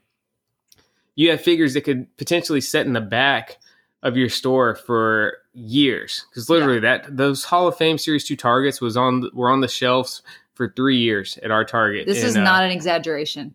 in Hawaii for three years. And the dude just, he, I, I tried to explain to him, like, I was very nice. I was like, dude, so these figures you guys have a case of in the back, they're like the, they're super hot right now. They'll sell right away. But you because guys we saw the them out. numbers jump on BrickSeek. That was what what Yeah. happened, caused us to go there. It was like the numbers finally jumped. And we Yeah. were like, oh, we got. They know we know they got new figures. And he just, he refused to bring them out. He was like, no, I'm not going to bring them out until these are gone. I'm like, dude, these got these figures have been on the shelf for like three years. Nobody's going to come in tomorrow and buy six Tito Santanas. You know, Yeah, it got to the point where like I had to offer to buy all every figure on the peg just for them out. He, he literally he was like, "So you'll buy all these if I bring them out?" I said, "Yeah, sure, dude." Uh, yeah. So, anyways, Micah, you know we haven't forgot about you, man. but anyways, yeah, Legend Series 8's out. If you guys want to get on BrickSeek, the DPCI code is 087 169200. So these things are in cases of five. So my recommendation would be start, you know, checking your inventories today and just wait for them. If you see if you see a store jump, you know, if you see a store suddenly get them back in stock, it's most likely going to be a um uh these uh, well actually no I lied so the, they got a different D uh DPCI. a different DPCI from Series One, so it'll be easy. So once if you see this come in stock, you know it's Legend Series Eight. Go to your Target, be nice. All right? Mhm. What one thing that's worked for me is to offer to actually put them on the pegs. You know, if they'll bring them out, that works sometimes. Just be nice, be friendly, because a lot of these people are, you know, they have to deal with all the the the masses every single day coming in and bugging them about stuff. They you know they don't they don't really know what's uh, about these different figure sets and stuff and how important they are to us. So be nice, be respectful, but go in and ask them to kindly pull them from the back. Um, but yeah, that's the DP. That's the DPCI code, and you can get these new Legend Series Eight. They should start showing up anytime. They are street dated for November first, though, so expect to get some of those headaches if you have somebody that really wants to uh, to kind of flex on you. Yeah. Uh, what, which figures are you most excited for out of this set, Marco? Oh my god. Um out of the Survivor Series, definitely the the John the John Morrison. No, no, no. No, out the the, uh, Legends. the Legend Series Eight. Oh, the Legends. Oh, obviously the Warrior. Warrior. Come on. Yeah. There's, Didn't even there's have no to other one. that. Yeah, you didn't have to. You didn't have to. Yeah, she already knew I right knew. off the bat who which one I wanted. But yeah, definitely the uh the Jake the Snake is pretty sick too. But yeah. no, definitely the Warrior. The the obviously commemorating his last appearance on Raw. Uh, with that, with that, 24 hours. Yeah, Yeah, God, literally it's gotta be insane. first. That was uh yeah, it was pretty heartbreaking. I remember me and my buddy were just like, "What the hell?" We watched Raw that night. We seen that the next morning. We were like, "What the hell just happened?" He just said he was just here with us the whole weekend. Like, what the Yeah. It's But um, crazy. yeah, the uh, the jacket's pretty cool. I mean, the the the duster um, that he's known for the all his different removable types of duster. Yeah, the removable mask as well. Um, that I think that mask actually came in with the the gift set that uh that they had on the Nice. Legend shop. It's like the the green and white um, Yeah. warrior mask. Yeah, it's it's it, it- yeah it's that that figure's pretty iconic for me anyway. Um, I mean, it, Yeah. especially that speech that he gave too.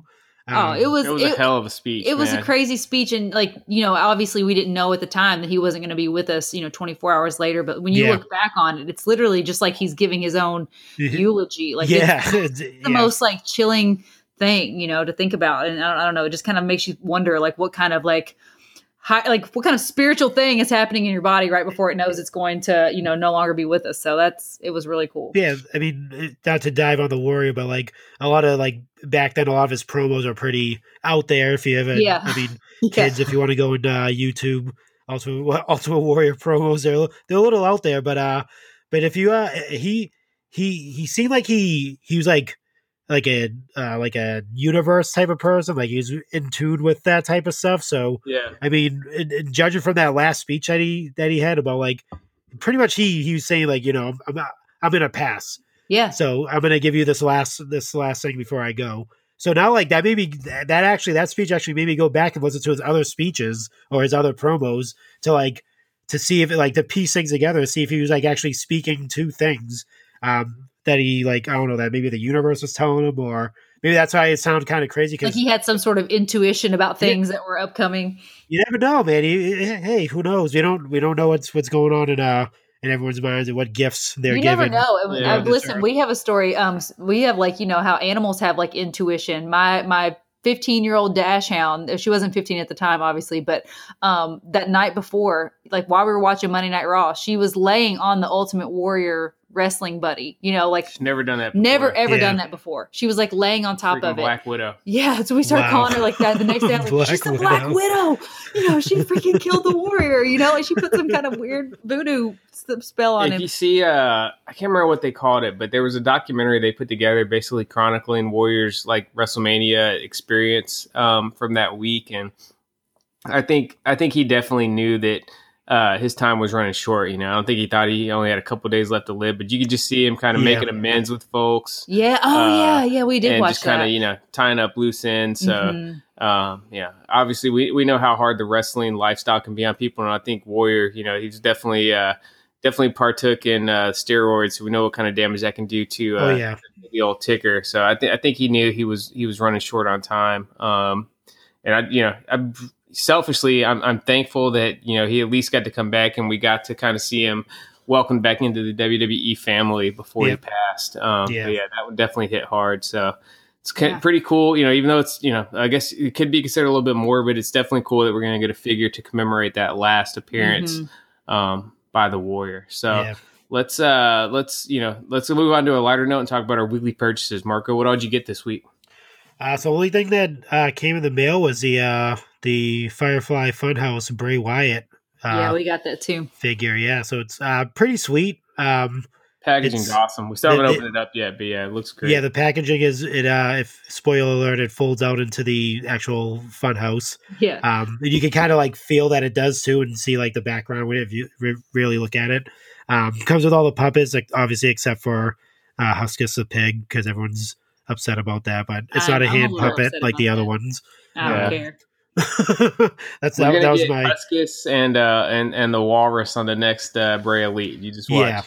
they're they're stick puppets. They're not hand puppets, so they they they might be the next iteration of that of that figure. But yeah, no, it's I like it. It's it's pretty awesome. It's uh it's it's another Bray Wyatt figure. I think um a lot of people are going to be uh I think it, now that it's released, it's going to be a lot more popular than it was when it 1st Mhm. was announced and the pictures were floating around of obviously no um cloth sweater and people were very upset about that. But Yeah, Um, Seth's doing a, a fix up on on our Funhouse figure. He's gonna he's gonna replace the hands with the uh the gloved uh hurt heel hands. see, that's all you really have to do, and it's and you fix it. It- Yeah. yeah, perfect. yeah, Yeah, no, i've seen a lot of really cool fig photography and stuff too so i think that's also going to kind of uh kind of help the market for that figure and remember guys use code chick foley for 10% off when you order yours always. uh did you get anything else No, that's pretty much it. That was uh, pretty pretty light light week uh, last week. Nice. So I we got we got the Bray also. We also were able to score the Mark Henry uh decade of domination figure. I got a guy that I've dealt with on eBay for years. This dude, so he, he's down in Texas. That's all I'm going to give out. I really don't want to blow up my plug, but uh, this guy he works with Walmart. He works for Walmart, so he's able to get a lot of the sets early and uh, cut us a good deal on that. The figure's great. So if you guys get a chance to get it, you know, hopefully these things still end up in stores sometime. Got to have it though to complete that Nation of Domination set. He looks awesome. We're going to be doing an unboxing mania on that coming up soon.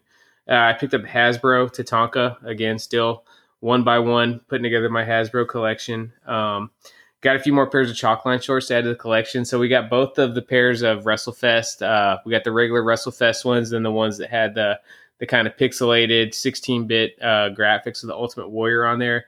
And then also picked up, they had a Street Fighter drop um, uh, about a week ago, and we got the the Vega shorts. Vega, him and E Honda were my two favorite characters on there. You know, I, I think I could dominate pretty much anybody in Street Fighter 2 with E Honda. I'm a beast with the the thousand hand slap. So unfortunately, they didn't have any E Honda shorts, but they did do Vega, so I went and picked him up.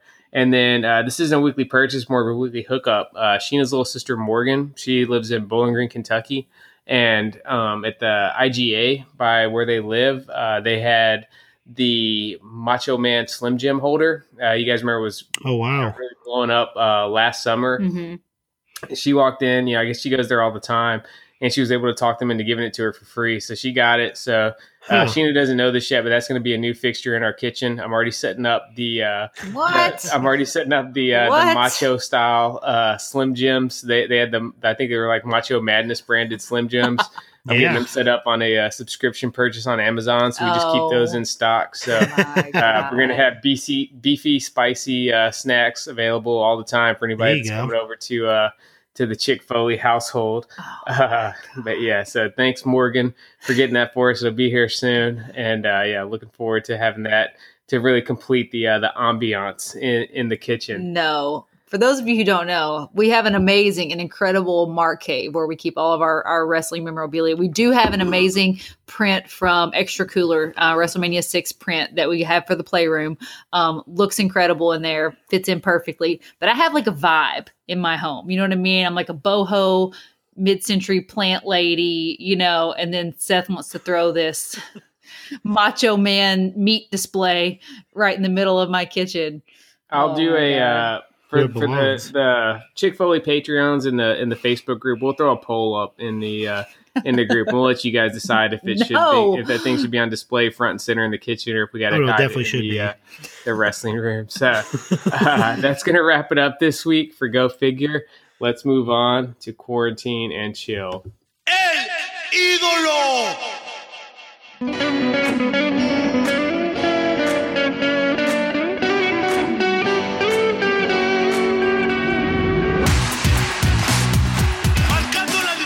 All right, quarantine and chill. This is where we help you guys keep it tranquilo during the uh, the ongoing pandemic. You know, uh, people have been keeping tabs on it. It looks like uh, a lot of states are starting to spike. We knew that to expect that with the uh, the cooler weather starting to roll in. So you guys need some entertainment options. If you're stuck in the house, you got to have something to to watch or something to do. So Marco, what's your quarantine and chill recommendation for the folks this week? Um, so it's a it's a podcast actually. So one of my uh, one of my buddies, he actually uh, he lives in Atlanta. Um, he started a podcast called uh, "Pass the Baton, Not the Patron." So that's a lyric from a uh, J Cole song. If you guys Right. are not familiar, um, oh yeah, big J Cole fan. all right, awesome. See that you picked it right up. But uh, yeah, so you uh, so basically he's it's only two episodes, so it's not you don't have to. He just started. Um, so it's basically he he interviews a lot of different entrepreneurs um, and different uh, business minds uh, in different uh, areas. So like tech, it could be uh, real estate, anywhere. So he just like you know interviews them, picks their minds on you know how they started their businesses and uh, where they see their business going and stuff like that.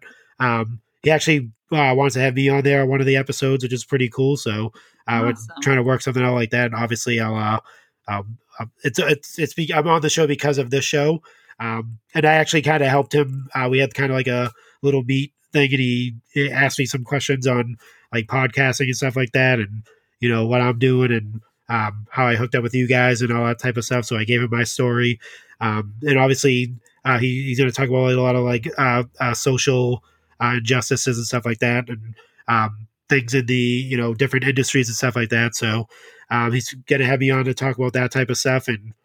Super excited! So yeah, so pass the uh, patron, no, but I pass the baton, not the patron. Um, yeah, it's only two episodes deep uh, right now, and it's it's really good. Um, it's they're about like a about forty five minutes. They're not really long. Uh, he actually said he didn't want to make them like two hours or anything like that. Yeah. Um, so he does have a format where it's pretty short, but every episode is a is an interview. So there's someone uh, from an industry or a business person on every episode talking about their, you know, uh, where they started, where they are, and all that type of stuff. So uh, it's pretty interesting if you like that type of stuff. I'm always into like uh, different business minds and uh, how people come up with their different business models and um, you know where they get their inspiration from and stuff like that. So um, yeah, definitely check it out if you have the chance. Sweet. Okay, I got uh I got one. So it's something we talked about earlier uh, on the episode, and it's Glow. You know, all three seasons now. The Mhm. complete series now. With the unfortunate news we got this week, uh, the complete series is available on Netflix. So if you haven't had a chance yet, go check it out. Uh, it's funny. It's got some good dramatic beats in there to kind of hit you in the feel spot, and it's all tied into the world of '80s wrestling. So there's a lot of stuff there to be entertained by. Um, so definitely, if you haven't had a chance yet, go watch Glow. And now we'll turn it over to Sheena for her first uh, Halloween-related recommendation of the month. So I, I feel like I recommend this. Um, you know, I've recommended it last year, but we have so many new listeners um, and so many new people Keep in our Foley fam. Um, I'm going to recommend this every October until the end of October's. Um, it is one of my favorite um, just Halloween movies. It's called Trick or Treat. Came out in 2009 um it's just it's like a little anthology. It's like a, a bunch of short stories that kind of just all intermingle and together. Um it's about halloween night and the whole vibe and everything for the movie is just spot on. Like i want to live in a little halloween town like that where just everybody puts like a million jack-o'-lanterns out like they hang their ghosts up and just like kids are just everywhere trick-or-treating on halloween night um and just all the hijinks and everything that go on. But um obviously this one has a little bit more of a um, a scary edge to it so i highly recommend if you haven't yet um, go go watch trick or treat because it is one of my all-time favorite halloween movies Yeah, I, I co-sign that. You know, I love this movie so much. I, I would say it's one of my favorite movies. Period. Not even just Halloween movies. It's uh, Oh wow. it, it's scary, but it's still like it's it's just fun. You know, it's a lot Yeah. of fun to watch. It's you know, kind of like how we said, glows a vibe. Trick or treat's a vibe. Also, it's just it really just encapsulates all of the scary side of Halloween in one film. So yeah it just puts you in the mood like it's going to kick off your october and your halloween season just perfectly like don't wait till the end of the month to watch it go ahead and watch it now to go ahead and just get the vibes going get the feels going um, because it's it's so good not suitable for children i would say um, you know young pretty children violent. pretty violent. There's a little there's a little bit of gore. Um, so yeah, definitely. You know, if you're if you're older, if you have older like you know teens, uh, they could they could probably watch it. But uh, yeah, not suitable for kids. All right, that's it for quarantine and chill. It's time for random merch of the week.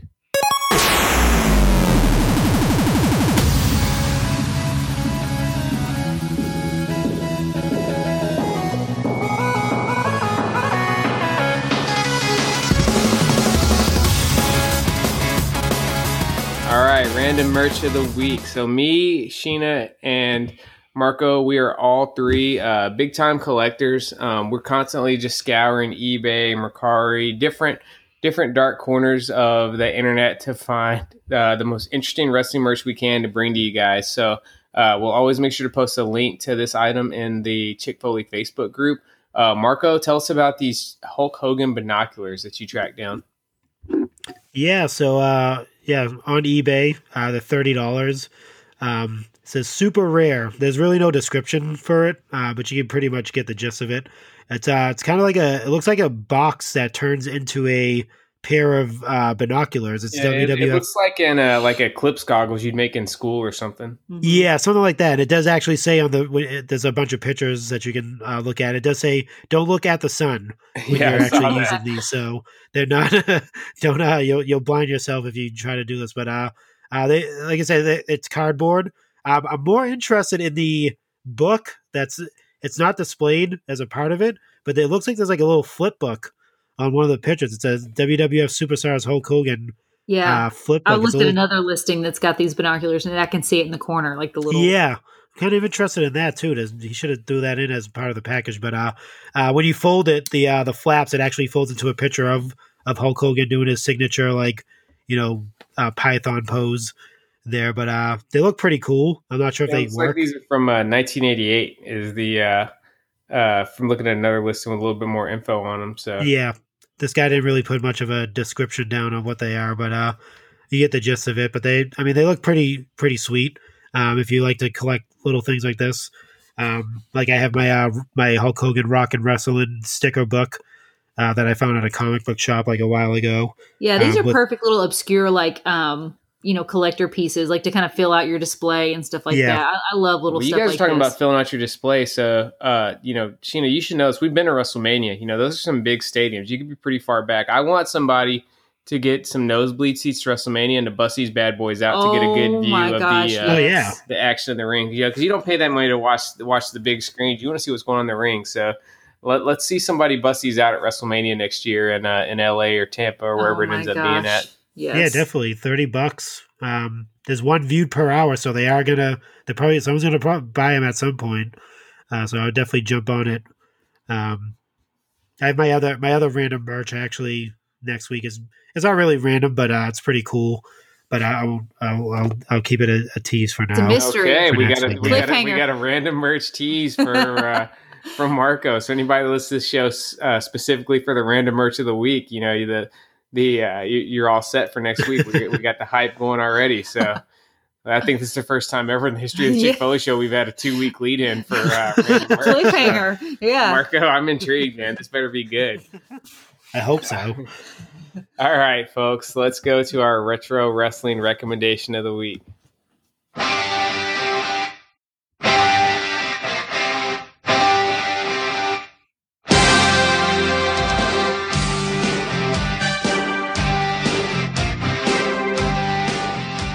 Man, that classic WrestleMania theme just hits me in the feel spot every single time. So, retro wrestling recommendation of the week. This is where uh, we pick something. It could be from a few years ago, it could be from a few decades ago, but just give you guys something else, a recommendation to watch to help continue your uh, your enjoyment, your fanhood of the greatest sport on God's green earth. So, Marco, what's your retro wrestling pick for this week? Oh, um, so I'm a theme guy, and since uh, today is the uh, 30 year anniversary of Chris Jericho, um, he has tons of matches. Obviously, you can choose from, um, but one in particular, um, it, it's one of probably one of his best, or maybe his best rivalry in uh, WWE with uh, Shawn Michaels. Obviously, they had their match at WrestleMania, um, but this one right here is probably 19, right?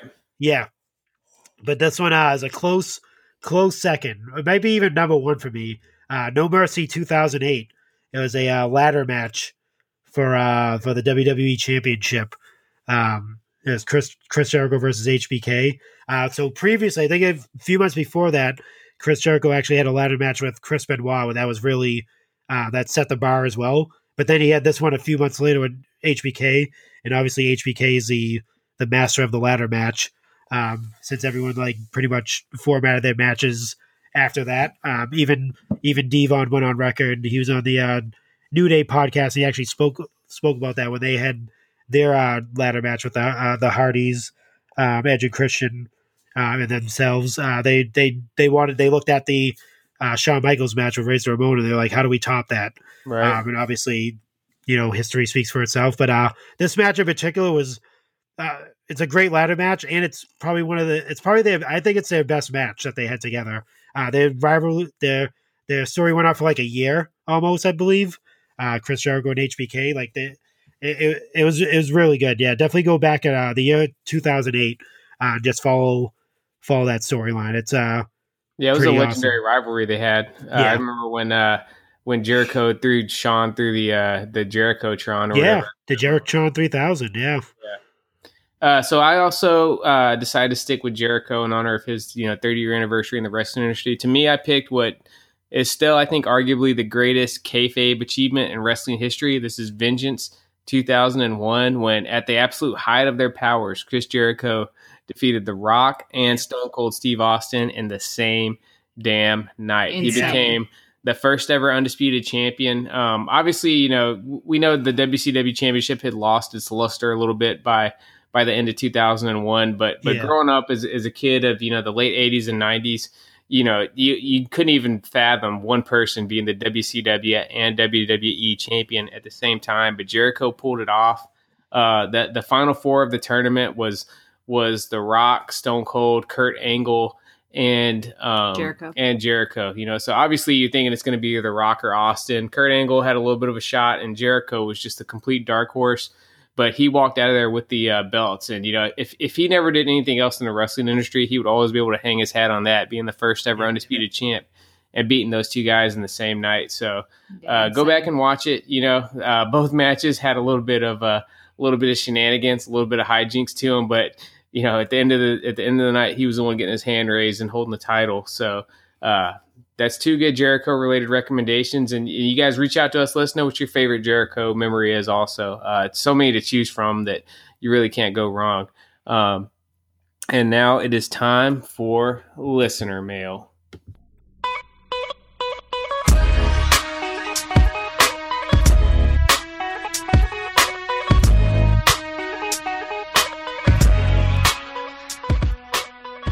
Sheena, take us away with the listener questions. Okay, so our first question comes in from our buddy Ryan Ferguson. He says, AKA Raw is Ryan. Raw is Ryan. Yep. He says, uh, "What are the next two Ultimate Edition figures you want to see?" So I'll let I'll let Seth kick this one off, and then I'm coming to you, Marco, so be thinking about it. So I will, uh, you know, I'll start with my default answer that obviously it can't be Owen Hart. So I'll take him out there. That's always going to be my most wanted figure from Mattel until we we get that made. Um, but The next two, I think uh, we need a Roman Reigns Ultimate Edition. All right, I think uh, they Yeah. can do it excellent Yeah, right now call. because you could really kind of capture his current look and, and his old look, you know, with uh, the no vest. But we need we need an Ultimate Edition vest. I think if it's one thing Mattel's kind of slacked on, they've never really 100% nailed his vest. It's always been a little awkward how you get it, uh, you know, closed on the figure and stuff, and just you know the details never really been there, you know, to totally capture how it looks in real life. So I think a, a Roman Ultimate Edition would be great. Mhm. And um, for the legend, uh, I think we need an Undertaker. You know, WrestleMania 14 Ooh. Undertaker has kind of been one of the big missing links in Mattel's WWE line. So let's go ahead and get that, fill that spot in. Let's make it an Ultimate Edition. So mine would be, you know, Roman Reigns from really any time in the last three or four years, and then a uh, WrestleMania 14 Undertaker. That's my picks. Very, very good call. What about you, Marco? Oh, he took my my legend one. I was like, oh, Undertaker. How come he doesn't have a Ultimate Edition? So I'll switch it up a little bit. So I think for current Ultimate Edition, obviously you have to go with the man, the myth, the Messiah. Ooh. Seth oh Rollins. Oh my God! Yeah. Yeah, You You definitely need an Ultimate What the heck? Edition Seth not Rollins at some about- point. Yeah. Yes. Yeah, uh, so you could all do all the sick poses with him, uh, with the extra articulation. Um, and the for the legend, um, I think this will probably be coming down the ladder soon. Hopefully, Kurt Angle, That would be Ultimate awesome. Edition Kurt Angle. Maybe early when he first started, uh, with with hair, not bald. Kurt Angle, obviously, with the gold medals and um, maybe Yeah, the his, Attitude uh, Era title and stuff. Yeah, But the entrance greats figure they did to him was a little bit lacking. I think they rushed it a little bit. Um, I wasn't in love with that, so I definitely like to see him take another crack at that in the Ultimate Edition. Great, great choice. Yeah, Yeah. real quick, I'm gonna jump in and say I want an Ultimate Edition Stone Cold Steve Austin. Yeah, I that's want another one yeah we with need. like with like beer cans. I want the you know the vest. I want like It- middle finger hands. Yeah, if they just did what Figuarts did, you know what I mean? Oh, I think yeah, it would yeah, be yeah. Great. The thing, the way they could do it, they don't got to make it middle finger hands. But they- just make one with articulated, articulated fingers. fingers. You yeah. know, a one-time thing, articulated fingers, and, and and everybody would know what to do. But that would let Mattel get around, you know, yeah, at least in middle fingers on a kid's toy. Yeah, definitely. I just I just feel like we definitely need a, a Stone Cold Yeah, Steve the, the Figuarts St- Steve Austin was definitely the best of that short Mhm. series of figures they did. So yeah, we just need if Mattel could just recreate that Ultimate Edition, that would be awesome. Yep. Awesome. Thanks for your question, Ryan. Okay, so this one comes in from Jason Cook. I'm going to start with uh, with you, Marco. It says, "Who would you like to see jump ship to AEW? People who would make a difference." Um, also, I just want to let you guys know that Jason has a raffle going on for some figures. Um, he's really trying to help out a family friend, so he's raffling off some of his. Um, some of his collection, and you can go to at Jason Cook nine nine five on Instagram um, if you want to get in on that. So it's He's for got some badass stuff in that raffle too. Yeah, so definitely it's- worth uh, hitting it up. Not and only are you supporting a good cause, but you get a chance to win some badass figures for, for sure. So for a small entry fee. So definitely check that out. And again, that's Jason, just like it's, you know, Jason, like Jason Voorhees, Jason Cook. 995 on Instagram. So, who would you like to see jump ship All to right. AEW um, that would shake things up over there, Marco? Are they signed or unsigned? It can be Does it anybody. Like, it, Like, as long they- as they're not currently on AEW, like they can come from any brand. I'm just making the rules here. Jason didn't specify this, but Oh. I'm I'm I'm making the rules. Okay. So there's, so there's two people that I think would make a huge impact um, if they just showed up randomly one night in AEW. I'm going Mhm. to go with the other one, and that being the Beast, Brock Lesnar. Um, if he ever showed up in AEW, I think that would like, I think Can WWE would like imagine? crumble so- who, for some who would reason. be his, who would be his mouthpiece though? Because obviously, like, are, are you taking Paul Heyman with him? Like, who who would be his manager? Because we know Brock can't. He's not a guy who's gonna like carry his own, you know, his I own mean, promos. he can talk if he if he like He uh. He does. I like He when can. Brock talks. Yeah, but, But, I like when Brock just says like, you know, I'm gonna I'm gonna whoop your ass or I'm here to fight or Brock what, can't- whatever. He doesn't of, really cut wrestling promos. He just talks shit. But if you ever saw him like after his UFC fights when he talks, or the couple times he grabs a mic, it he, he he's entertaining. But yeah, But uh, that's you're what right, makes it though, Sheen. He doesn't. Yeah. Yeah. he doesn't. It's not wrestling. He's Yeah. not going to cut a. He's not going to go out and do a ten minute monologue on what you know why he should get a shot at Kenny Omega or something like Yeah. that. He's Yeah. just going to Um, you know. so he I'd needs he needs a version. Taz. I'd probably uh, either a ta- I, I would probably say I'd probably say Tully, maybe a Tully or uh, maybe Arn. Maybe Arn turns bad and just uh, dude, that'd be sick. Actually, you have Arn Anderson just talking on the mic for Brock Lesnar. That'd be pretty awesome. Jake the Snake would be pretty good too. Oh Um, God, no, No, no, Jake the Snake. no, no, Jake the Snake. Poor Lance Archer. You're gonna be coming everywhere. So- well, Yeah. yeah, Busting. I totally nut. forgot about that. yeah, they're gonna be busting nuts everywhere. All right, so, Brock- so we'll go with be Tully.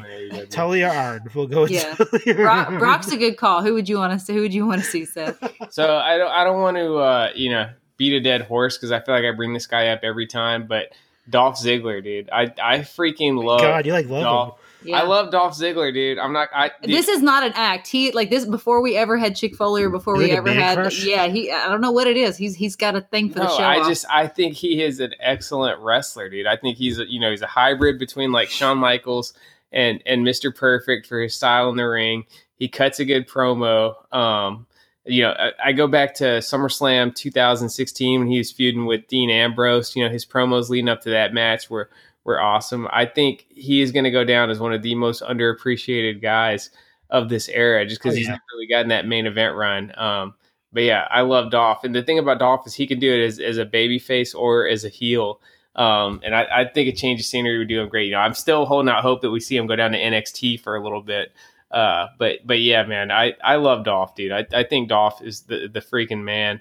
Um, and, and yeah, him and AEW would would be uh would would be really exciting. I would like to see him get to be a little bit more unfiltered. I feel like Dolph has a lot because you know he's a comedian, and I feel like those kind of like he's very witty and he's very smart, and I feel like he could he could really thrive if he wasn't under like the the thumb of WWE where everything has to be so so and so scripted and things like that. I would like to see like kind Yeah. of un- unfiltered, off the cuff Dolph and see what he's got in the in the tank. So yeah, that's a good that's a good call. Um, but yeah, it's just funny that two weeks in a row you've lamented about your your love for Yeah, Dolph. man. Dolph's the It's man. fine. It's, it's it's okay to have a, a man crushes or one man crush. I talk about I talk about Roman Reigns a lot, so that's obviously he's obviously on my list. So there's no Okay. shame, no shame in that.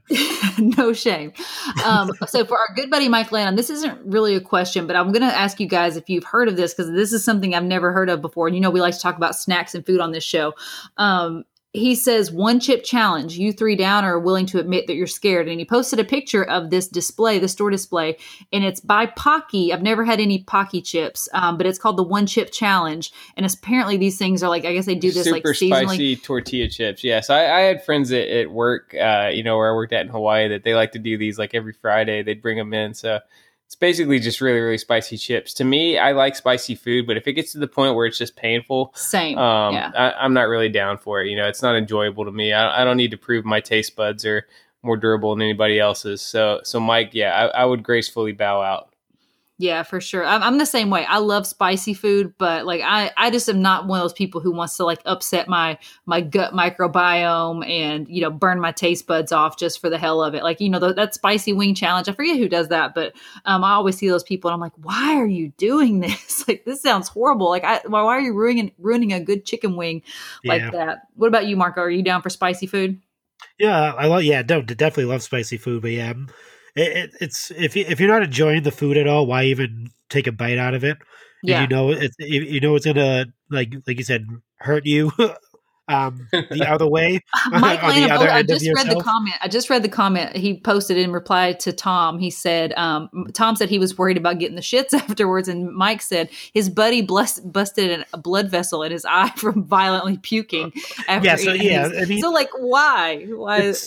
Yeah I'll, I'll save that for like the uh for the for like the jackass crews out there that like to do that If there's no money on the stuff. line for, for if there's like a pot of money, yeah, I'm, I'm oh yeah but like if just to prove that I'm I can eat a spicy chip, no, no.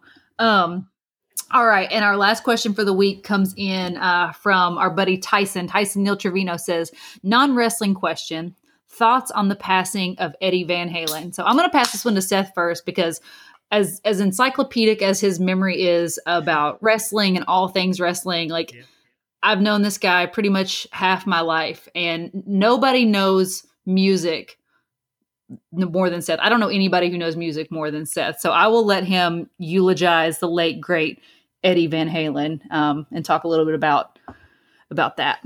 Yeah, so for those that don't know, you know, Eddie Van Halen, him and his brother Alex Van Halen obviously were the the leaders of the legendary rock band Van Halen. You know, I think the the two lead singers, David Lee Roth and Sammy Hagar, were kind of the two biggest you know, quote unquote superstars out of the group, but it was really uh, Eddie and his brother that were the heart and soul of that band. Um, and just, you know, awesome, awesome rock band from going from the late 70s all through the 80s and even the early 90s. Um, his passing kind of came out of nowhere. You know, they'd kept that he had throat cancer under wraps. Um, reading some of the stories that have come out here in the last day or so, it sounds like you know he was kind of dealing with it and dealing with it, and then he just took a rapid turn for the worse over the course of a couple of days and and, uh, and left us. Um, but just a legendary guitar player. You know, he's right on the level with uh, you know with Jimi Hendrix, Slash, guys like that. Is you know one of the greatest guitar players of all time. Just a lot of just really iconic guitar licks. Um, you know, the Michael Jackson song "Beat It." A lot of people don't know Eddie Van Halen was the one that did the guitar uh, on that track, and he was really the the creative force that kind of guided the musical direction of Van Halen throughout the years. Um, this one hit me right in the feel spot because you know my dad's a big classic rock, you know, dad rock, uh, you know, kind of guy, and Van Halen's kind of what I came up on. You know, I think uh, the song "Hot for Teacher" that's kind of one of the first songs that I really remember hearing as a kid, and I think I can't remember if it was one of their albums or maybe it was their greatest hits, but I remember we had it on cassette, and I just remember uh, you know listening to that a lot with my dad as a kid, and that was really how I kind of came up on music was getting into Van Halen. So um, salute to Eddie Van Halen, you know, uh, awesome guitarist, uh, you know, and uh, you know thoughts and prayers to all his to, to, his family and just all his fans out there, you know. So so listen to some Van Halen over the weekend, uh, you know, if you're uh, if that's something that you're into to kind of pay tribute to him. Uh, Marco, was you much of a Van Halen fan? Oh, of course. I'm I'm old, so I grew up in the '80s. um, so that's pretty much like um, what, what you would hear on the radio and stuff like that. Obviously, my my uncles and my uh, my mother and stuff like that. They were huge Van Halen fans. Um, yeah, definitely hot for teacher. Um, yeah, that's probably like obviously the video I remember vividly. If Yeah. you if you I've probably seen it over and over again. Um, and um, probably one of the few people that did know that uh, he did the uh, guitar solo on on Beat It too as well Yeah. because obviously I was a huge Michael Jackson fan. Obviously back back then as well. Uh, still am today. Um, but yeah, that's that was a yeah, it's it's pretty rough and just like you know, like, like you said, they kept it under wraps. Um, he, he's battling uh battling his cancer like you know in private, uh, much like uh, Chadwick Boseman. Chadwick Boseman. That's what I was Um, thinking. so, like, yeah. I, I respect that uh, uh, when when that happens because it's like they're they're not they're not coming out saying oh I have cancer and feel bad for me that type of thing. It's it's no they want to live their lives, do what they normally do, and then when the time comes, you know, yeah. they did everything they could do um, in that moment to either you know treat it or do what they could. You know, obviously they have their family in mind when that that that type of that decision uh, comes up. But yeah, um, and you just don't want everything you do from that moment forward. I mean, obviously, everybody has the right to deal with the things that they want to deal with, however they want to deal with them. Yeah. But you know, like anytime if you know he knew he was battling that, he knew anytime he did an interview or he was on a radio show or anything like that, like that's what they would talk about. Yeah. And I think I think people like that, like they don't want that to be their legacy. You know, like Exactly. they want they want it to just continue on, like you know like the their their regular normal day to day and then like you said like when the time comes like you know whatever happens happens but Yeah. yeah. you know you know the media would just like have a you know a firestorm of just stories and articles and trying to interview him about all the same thing would have happened with Chadwick Boseman um if that you know if he had come out and publicly announced that his battle with cancer and all that stuff so I definitely respect that as well Yeah, they uh, the, the other the good thing about that too is like same thing with Chadwick Boseman um, and Eddie Van Halen. Like they're all the things you see for stories. It's about it's about their what they did Yeah. in their in their careers. It's not about Yes. like their cancer. So like everything you see is like for Eddie Van Halen. It's like it's about his music. Um, um, his Exactly. his his contribution his contribution to music in general, uh, not just rock. Um, same thing with Chad, Chadwick Boseman. Uh, every article is about all the movies that he did and uh, what impact he made um, right um, in in Hollywood and stuff like that. So they they're not really focusing on the on the on the illness um, or the or the sickness that they had to live with um, the at the last uh, moments of their lives. It's they're it's focused on their careers, and I think that's I, like I said, I respect uh, any anybody that does that, not just celebrities, anyone that just you know lives their lives and you don't know what's going on um, unless they want to tell you about it. So. Yeah, so R.I.P. Uh, definitely Eddie Van Halen and uh, big hits, big 65 hits of music in general. Yep. So to take a page out of Stone Cold's book, swig a beer for Eddie Van Halen. uh, and thoughts and prayers to his family. So, uh, no wrapping up on a little bit of a somber note, but that's going to do it for episode. Uh, we're on 97 now. I thought, yeah, episode 97. 97 of the Chick Foley Show. So, still need some in. suggestions for what we're going to do for episode 100. We got to do something to uh, Yeah. to mark the moment because now we're three weeks away. You know, like like Marco said, I think Sheena rigged it up to where episode 100 would fall right on Halloween week. So You know, I did. Yeah. we'll uh, we'll come up with something. I think we yeah we're gonna be going live right after Halloween Havoc also. So yeah, it's quite Oh quite wow. the, uh, yeah it's gonna be the quite the momentous Feeling a little day. witchy around here. Uh, so remind them where they can find you guys at on social media. So you can find myself um, on Instagram at Chick Foley. And where can they find you, Marco? We you're gonna find me on the uh, at Chick Foley Show on Twitter. All right, and remember use code Chick Foley anything you order from Ringside, and our new Halloween Havoc inspired show is live right now on Pro. What I say? Show. Okay, I'm sure. about You knew four- what he meant. I'm about four beers in, so uh, you know, pardon the uh, me misspeaking there for a second. So yeah, the new Halloween Havoc inspired shirt is available at Pro Wrestling Tees, and you can use code Fall to get a little bit of discount there. So uh, thank you guys for tuning in. Remember to subscribe, rate, and review the show. And episode 97 out.